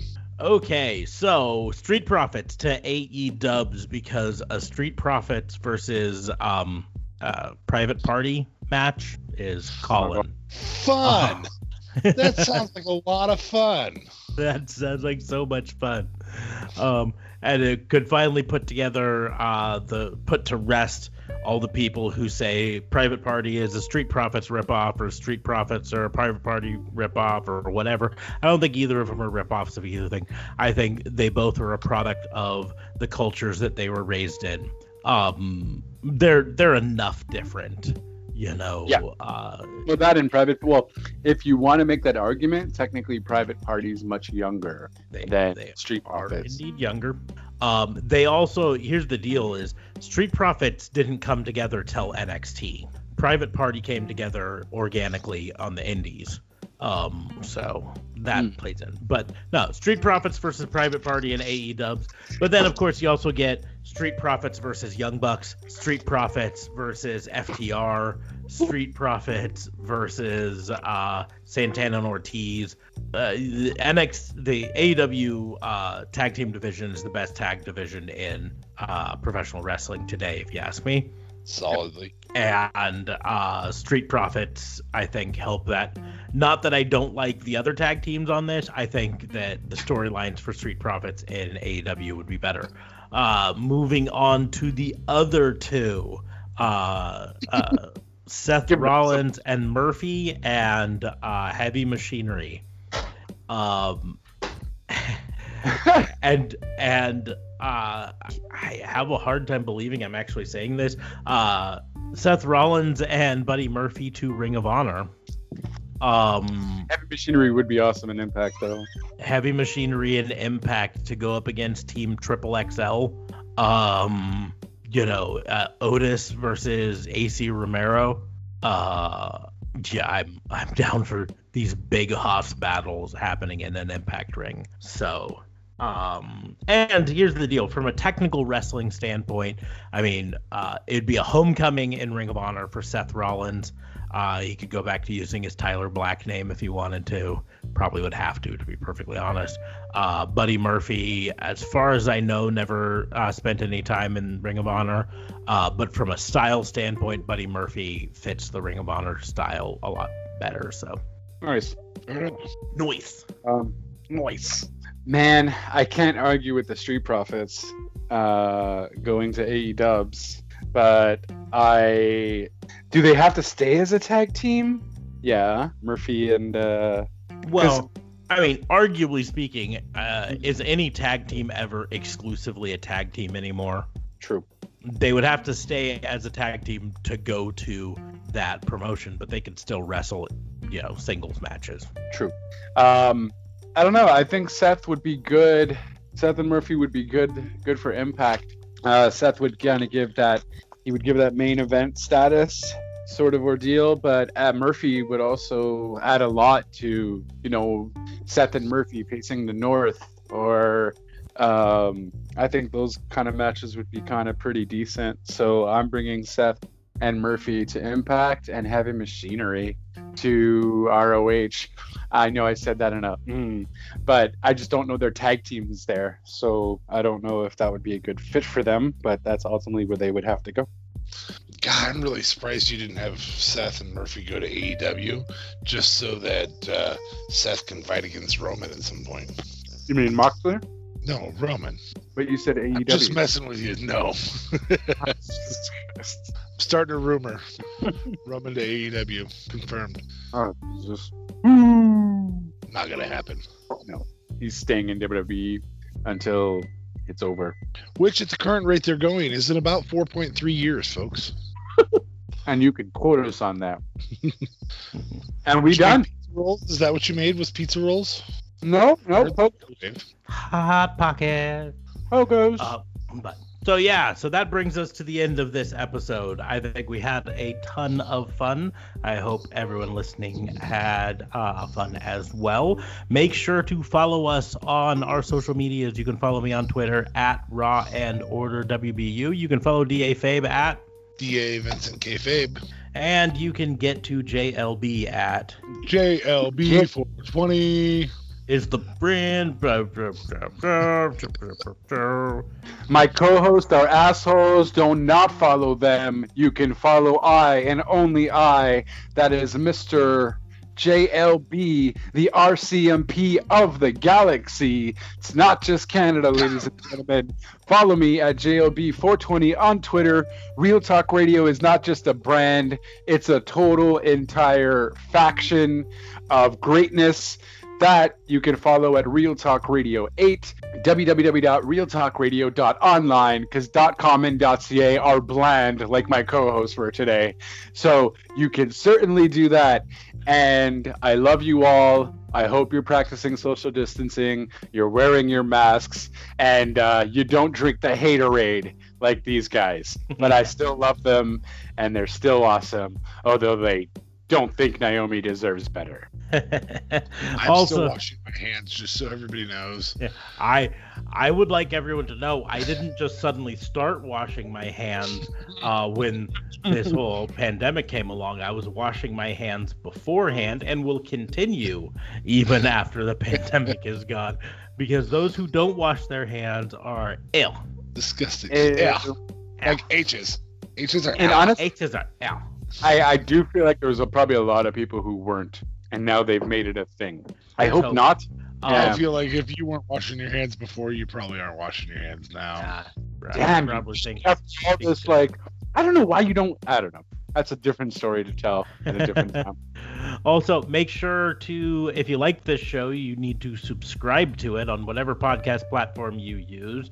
Uh, there's always going to be some sort of follow or subscribe button to make sure you get notified whenever we post new episodes. Um, you can also support us by sharing it. That's the easiest and cheapest way to support us. Just share the episode on social media and say, hey, I just got done listening to uh, this fantasy booking show for professional wrestling. You'd love it. Ha ha ha, go here. Um, you can uh, support us that way for free. Doesn't cost you a dime. But if you do want to spend some dimes, um, we have a merch store at shop.spreadshirt.com slash raw and order WBU, um, where you can buy sweet ass t-shirts, or you can head on over to patreon.com slash raw and order WBU and uh, become a patron and get access to our sweet perks, uh, including shout outs on our shows uh, at certain levels, and the ability to listen to our monthly classic pay per view reviews, like our one we did just last month of WrestleMania X7. Um, and at a certain level, even the ability to be invited on this show to uh, challenge us to book whatever fantasy scenario you have in mind. So, all sorts of ways to support And us. uh, and get a shirt. Yes get a shirt that way. So, but all sorts of ways to support us. You can even head over uh, to the Wix site and uh, read our blog and see all the different ways to listen to us and listen to us live right there.